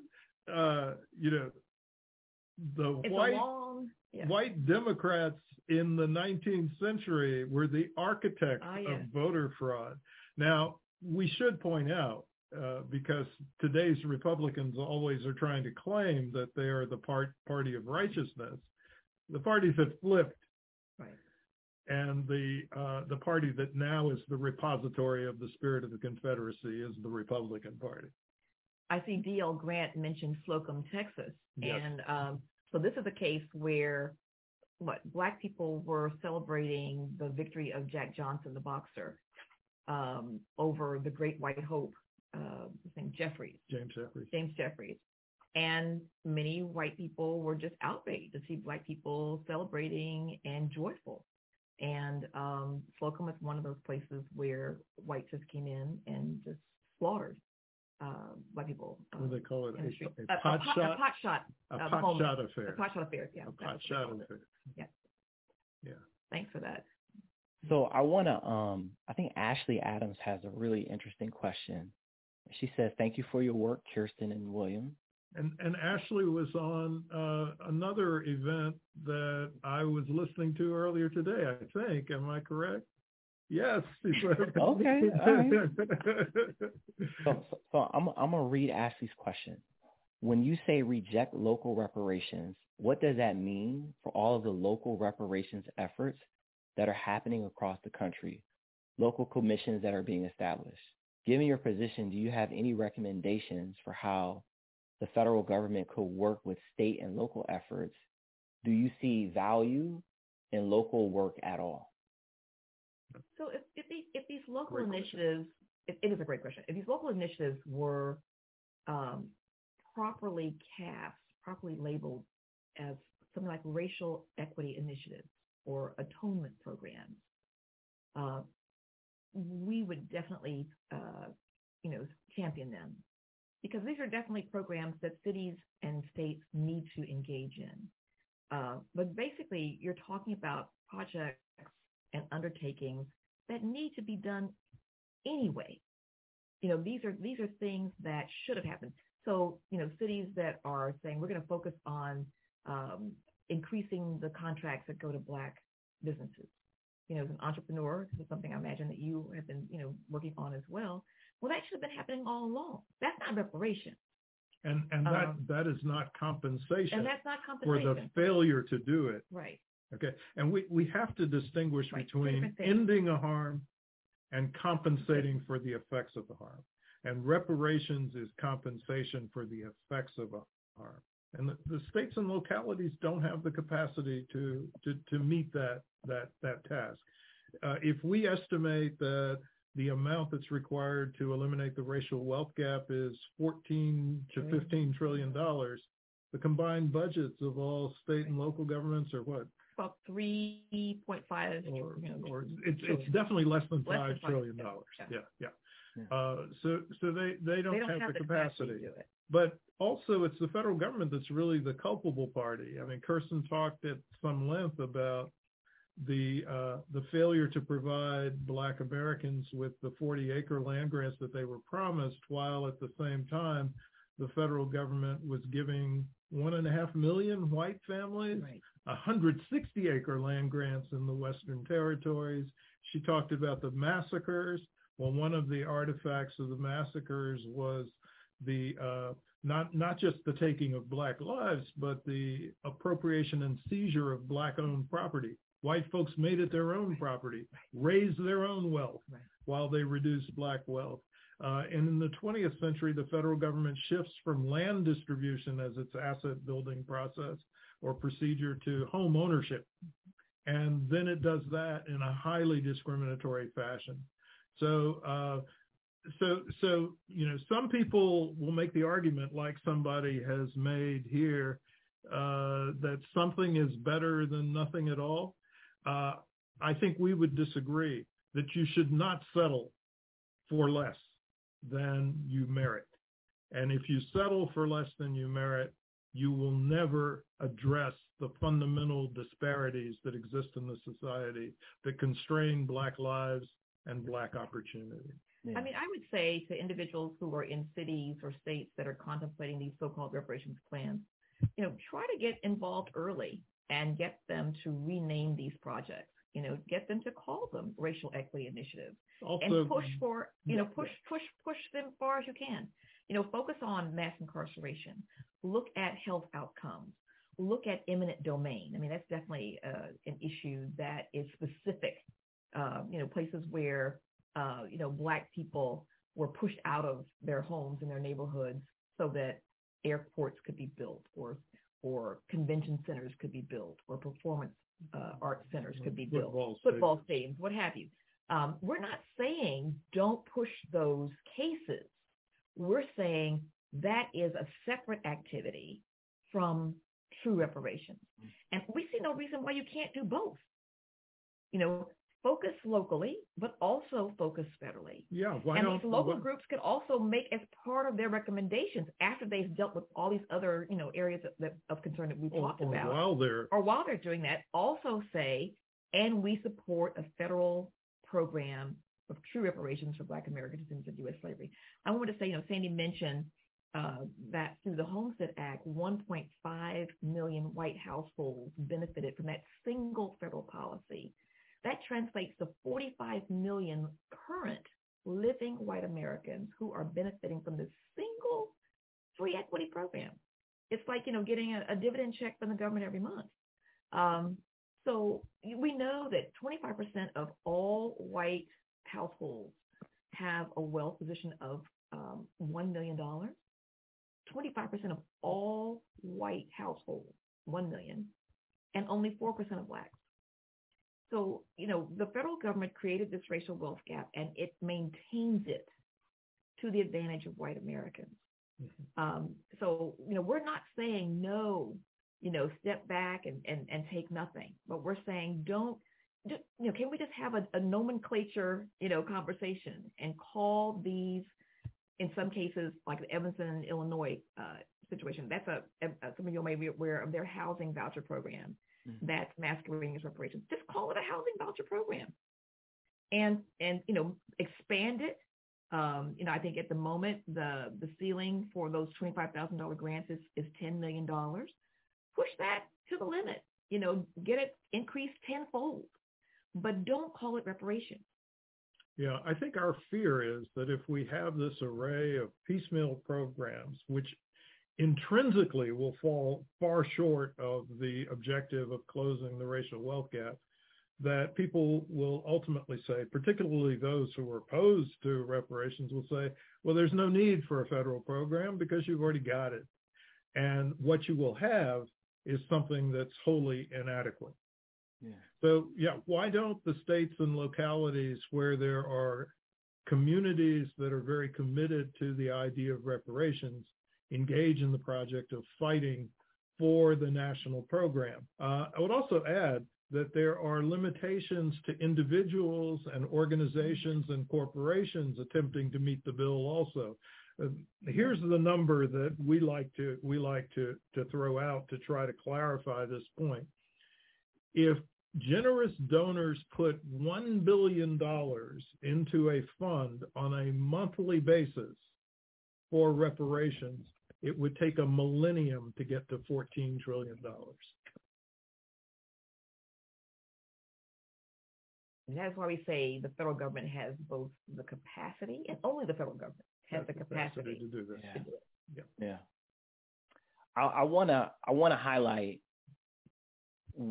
one person's argument in the chat. I don't think we got to it. And Adrian is mentioning taxation could be a way to solve the issue. I don't want to focus on that part, but he says everyone that is a Black descendant. And so I don't know if Adrian here, she means everyone who's a Black descendant, period, or just those of us who are the descendants of American slaves. So can y'all talk about maybe some of the tensions that you maybe didn't encounter between like, yo, all Black people should get it, or just the Black folks who were here during, who were descendants of those who were enslaved and built the Americas and things like that? So, you know, we believe absolutely that there, Black people in this country have a claim to make, but all Black Americans' claims should not be laid at the feet of the U.S. federal government. So our thinking is, if you or your ancestors were part of, you know, let me say it this way: if your ancestors were enslaved or colonized by, back up, let's say your origins are from the Caribbean, from Trinidad, from Antigua, from Jamaica, then your claim should go to the UK. If you're from Haiti, the claim should go to France, which is somewhat complicated because Haiti was made to pay reparations to France. And so that money should be given back to Haiti with interest, and they should be paid reparations. So, you know, we find it in our research, looking at other reparations organizations, we, you know, have become aware of CARICOM, which is an organization that is fighting for reparations for people of Caribbean descent. And CARICOM does not include in its reparations claims Black American descendants of U.S. slavery, nor should they. But the reverse is also true. We have different histories.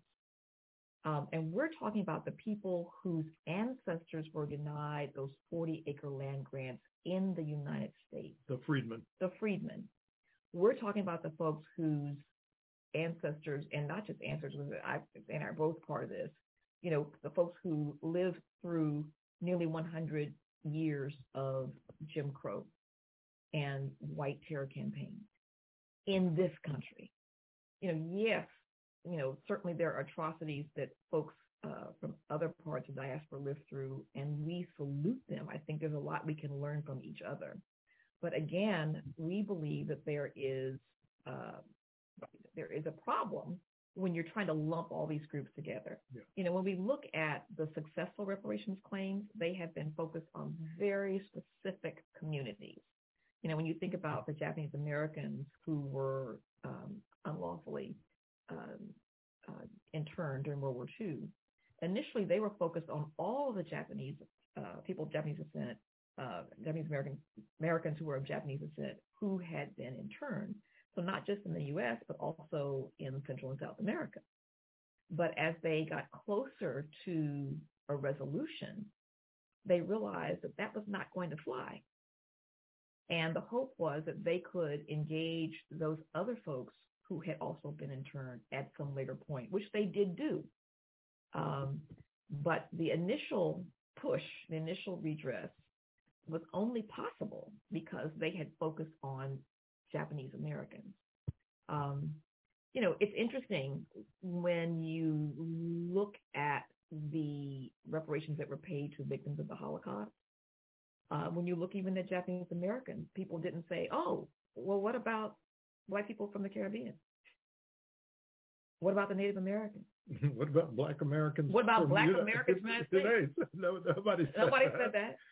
So, you know, why is it when the potential beneficiaries are Black Americans of U.S. slavery, we have all these groups saying, oh, wait, you know, you have to include all these other groups, you know, as well, and at the same time and in the same movement. So we the word I'd like to insert here is there's a certain respect that we have to give, a certain degree of dignity to particular claims. And we should not conflate them with claims that might be relevant to other communities' experiences. Mm-hmm. So we are getting close to time. I do want to get to this one question before I ask the final question. And I think Fritz has a really, really good question. Fritz is wondering, what are some sources that you all can talk about, that you all can suggest for people to continue their education about reparations and how we might go about doing that, or just more information in general about reparations for Black Americans? Well, you know, I think that there's you know, the selfish answer is, you know, please read our book and the new book that's forthcoming that's called The Black Reparations Project, which is an edited volume coming from the University of California Press in May.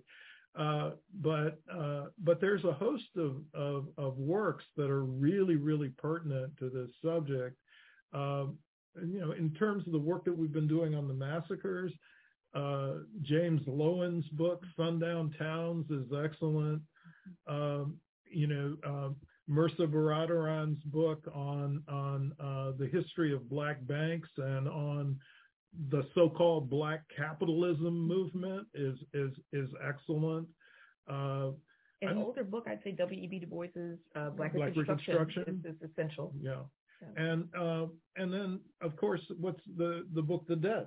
The Debt, yeah. Yeah, and now I'm gonna lose the author's name, even though he's really famous. Keep talking. Kirsten's gonna see if she can find it on the source of all information.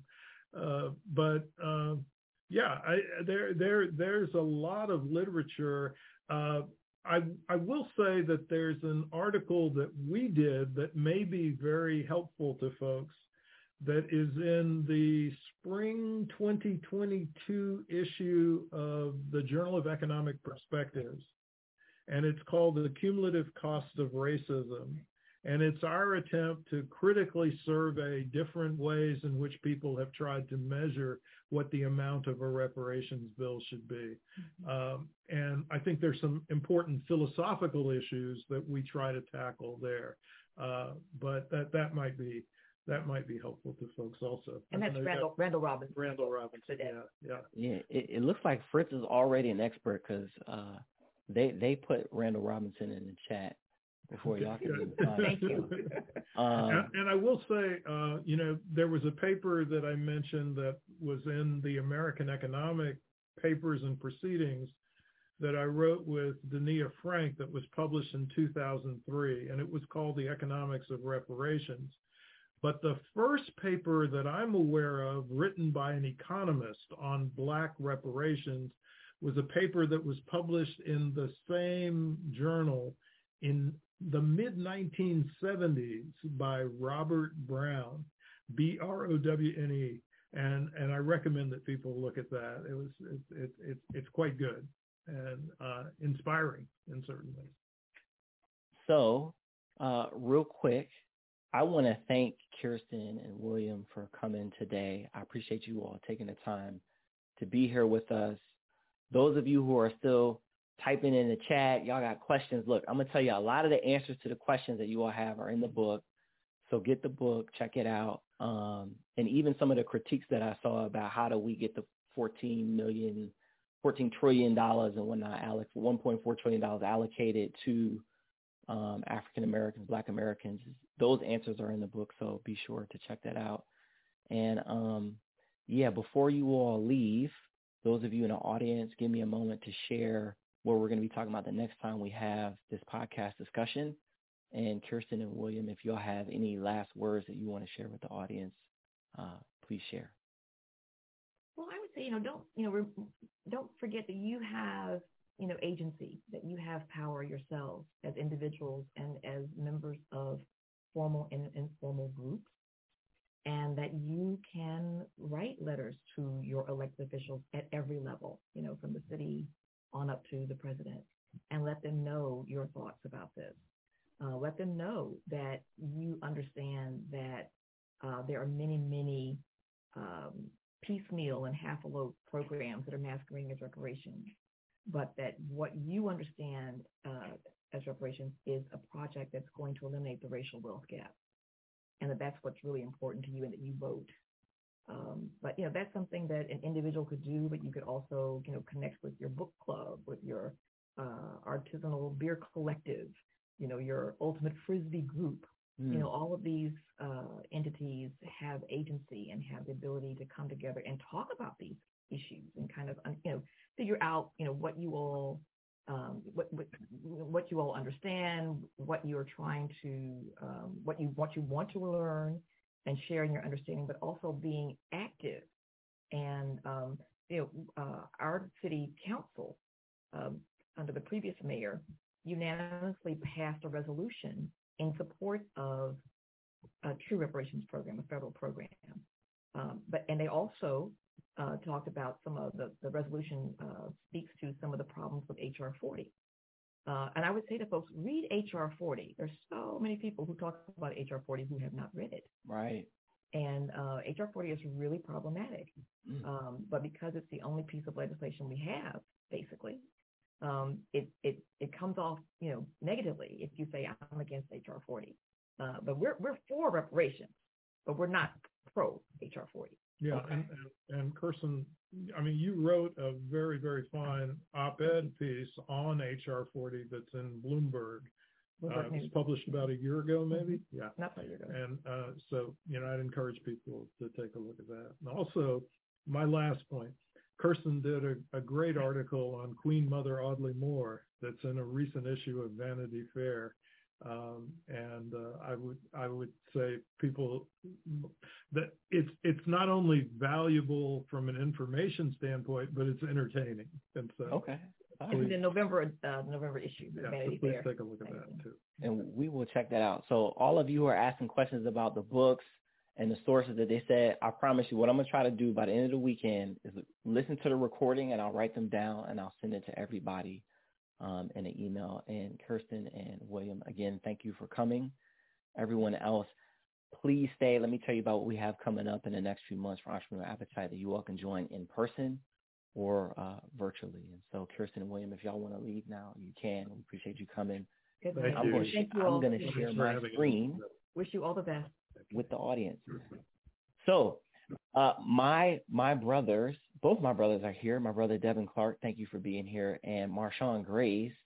are with us. I'm going to ask Marshawn to type in the chat again the link to one of the next events that we have coming up as I share my screen and tell you a little bit about what we have coming here in the future. And so in April, I am partnering with the San Antonio African American Community Archive and Museum, known as SACAM, to host a book discussion about The Alamo, A Cradle of Lies, Slavery, and White Supremacy, written by Mario Salas, who is a scholar here in the San Antonio community who is Afro-Latino and does a lot of work about the local history here in San Antonio. And so as you all can see in the chat, I think my brother Marshawn put it in there. You can go to that link. You can register. It's a little different than our typical registration process because I am partnering with SACAM. And as I mentioned before, for those of you who are coming a little bit later, part of the mission of this platform, Entrepreneur Appetite, is to build community, promote intellectualism, and support Black businesses. And when I think about Black businesses, I think about that expansively. And so SACAM is one of the newest Black history museums in the country. I think it's only been around since 2015. And so this is, 2018. And this is one of my efforts to support the good work that's happening there. And so there will be a virtual option for $15 for those of you who are other places in the country to join and watch that virtually. But we also have an in-person option for those of you who are here locally in Texas and San Antonio, surrounding regions, who want to come down. It's $65, but you get a copy of the book, and there will be refreshments with that as well. Also want to make you all aware that later on in March, we're going to have a conversation with Mia Bay, who is the author of Traveling Black, A Story of Race and Resistance. And I'm going to try my best to partner with my homeboy Leroy Adams, who is the founder of the Buddy Pass magazine, which is a new magazine that highlights and recognizes Black folks who travel across the United States, but then also around the world. And so we're going to be presenting some really cool stuff here coming up this spring, and we will continue to partner with Black institutions and businesses and organizations. And so for those of you who want to be ongoing supporters of Entrepreneur Appetite, one of the things that we're trying to do is hire a Black intern to help us with the production of the show. That includes the live production, but also the podcast, which you can get on all your podcast platforms, Entrepreneur Appetite. And as a patron, you get access to our monthly conversations, but the money from that will go to hire, like I said, a Black-owned intern. And as you all know, or maybe don't know, students in our community oftentimes don't have the opportunities to get internships in the same way. And so we want to start getting these students opportunities their freshman year so they can build some skills and put some things on their resume. So again, I thank you all for joining us. If you have any questions or concerns, or you want to find out other ways to support, feel free to email me or hit me up on LinkedIn at Langston Clark. And one more time, I thank all of you for joining us here this evening. Step into the world of power, loyalty, and luck. I'm going to make him an offer he can't refuse. With family, cannolis, and spins mean everything. Now, you want to get mixed up in the family business. Introducing The Godfather at ChumbaCasino.com. Test your luck in the shadowy world of The Godfather slot. Someday, I will call upon you to do a service for me. Play The Godfather, now at ChumbaCasino.com. Welcome to the family. VGW Group. No purchase necessary. Void where prohibited by law. See terms and conditions. 18+.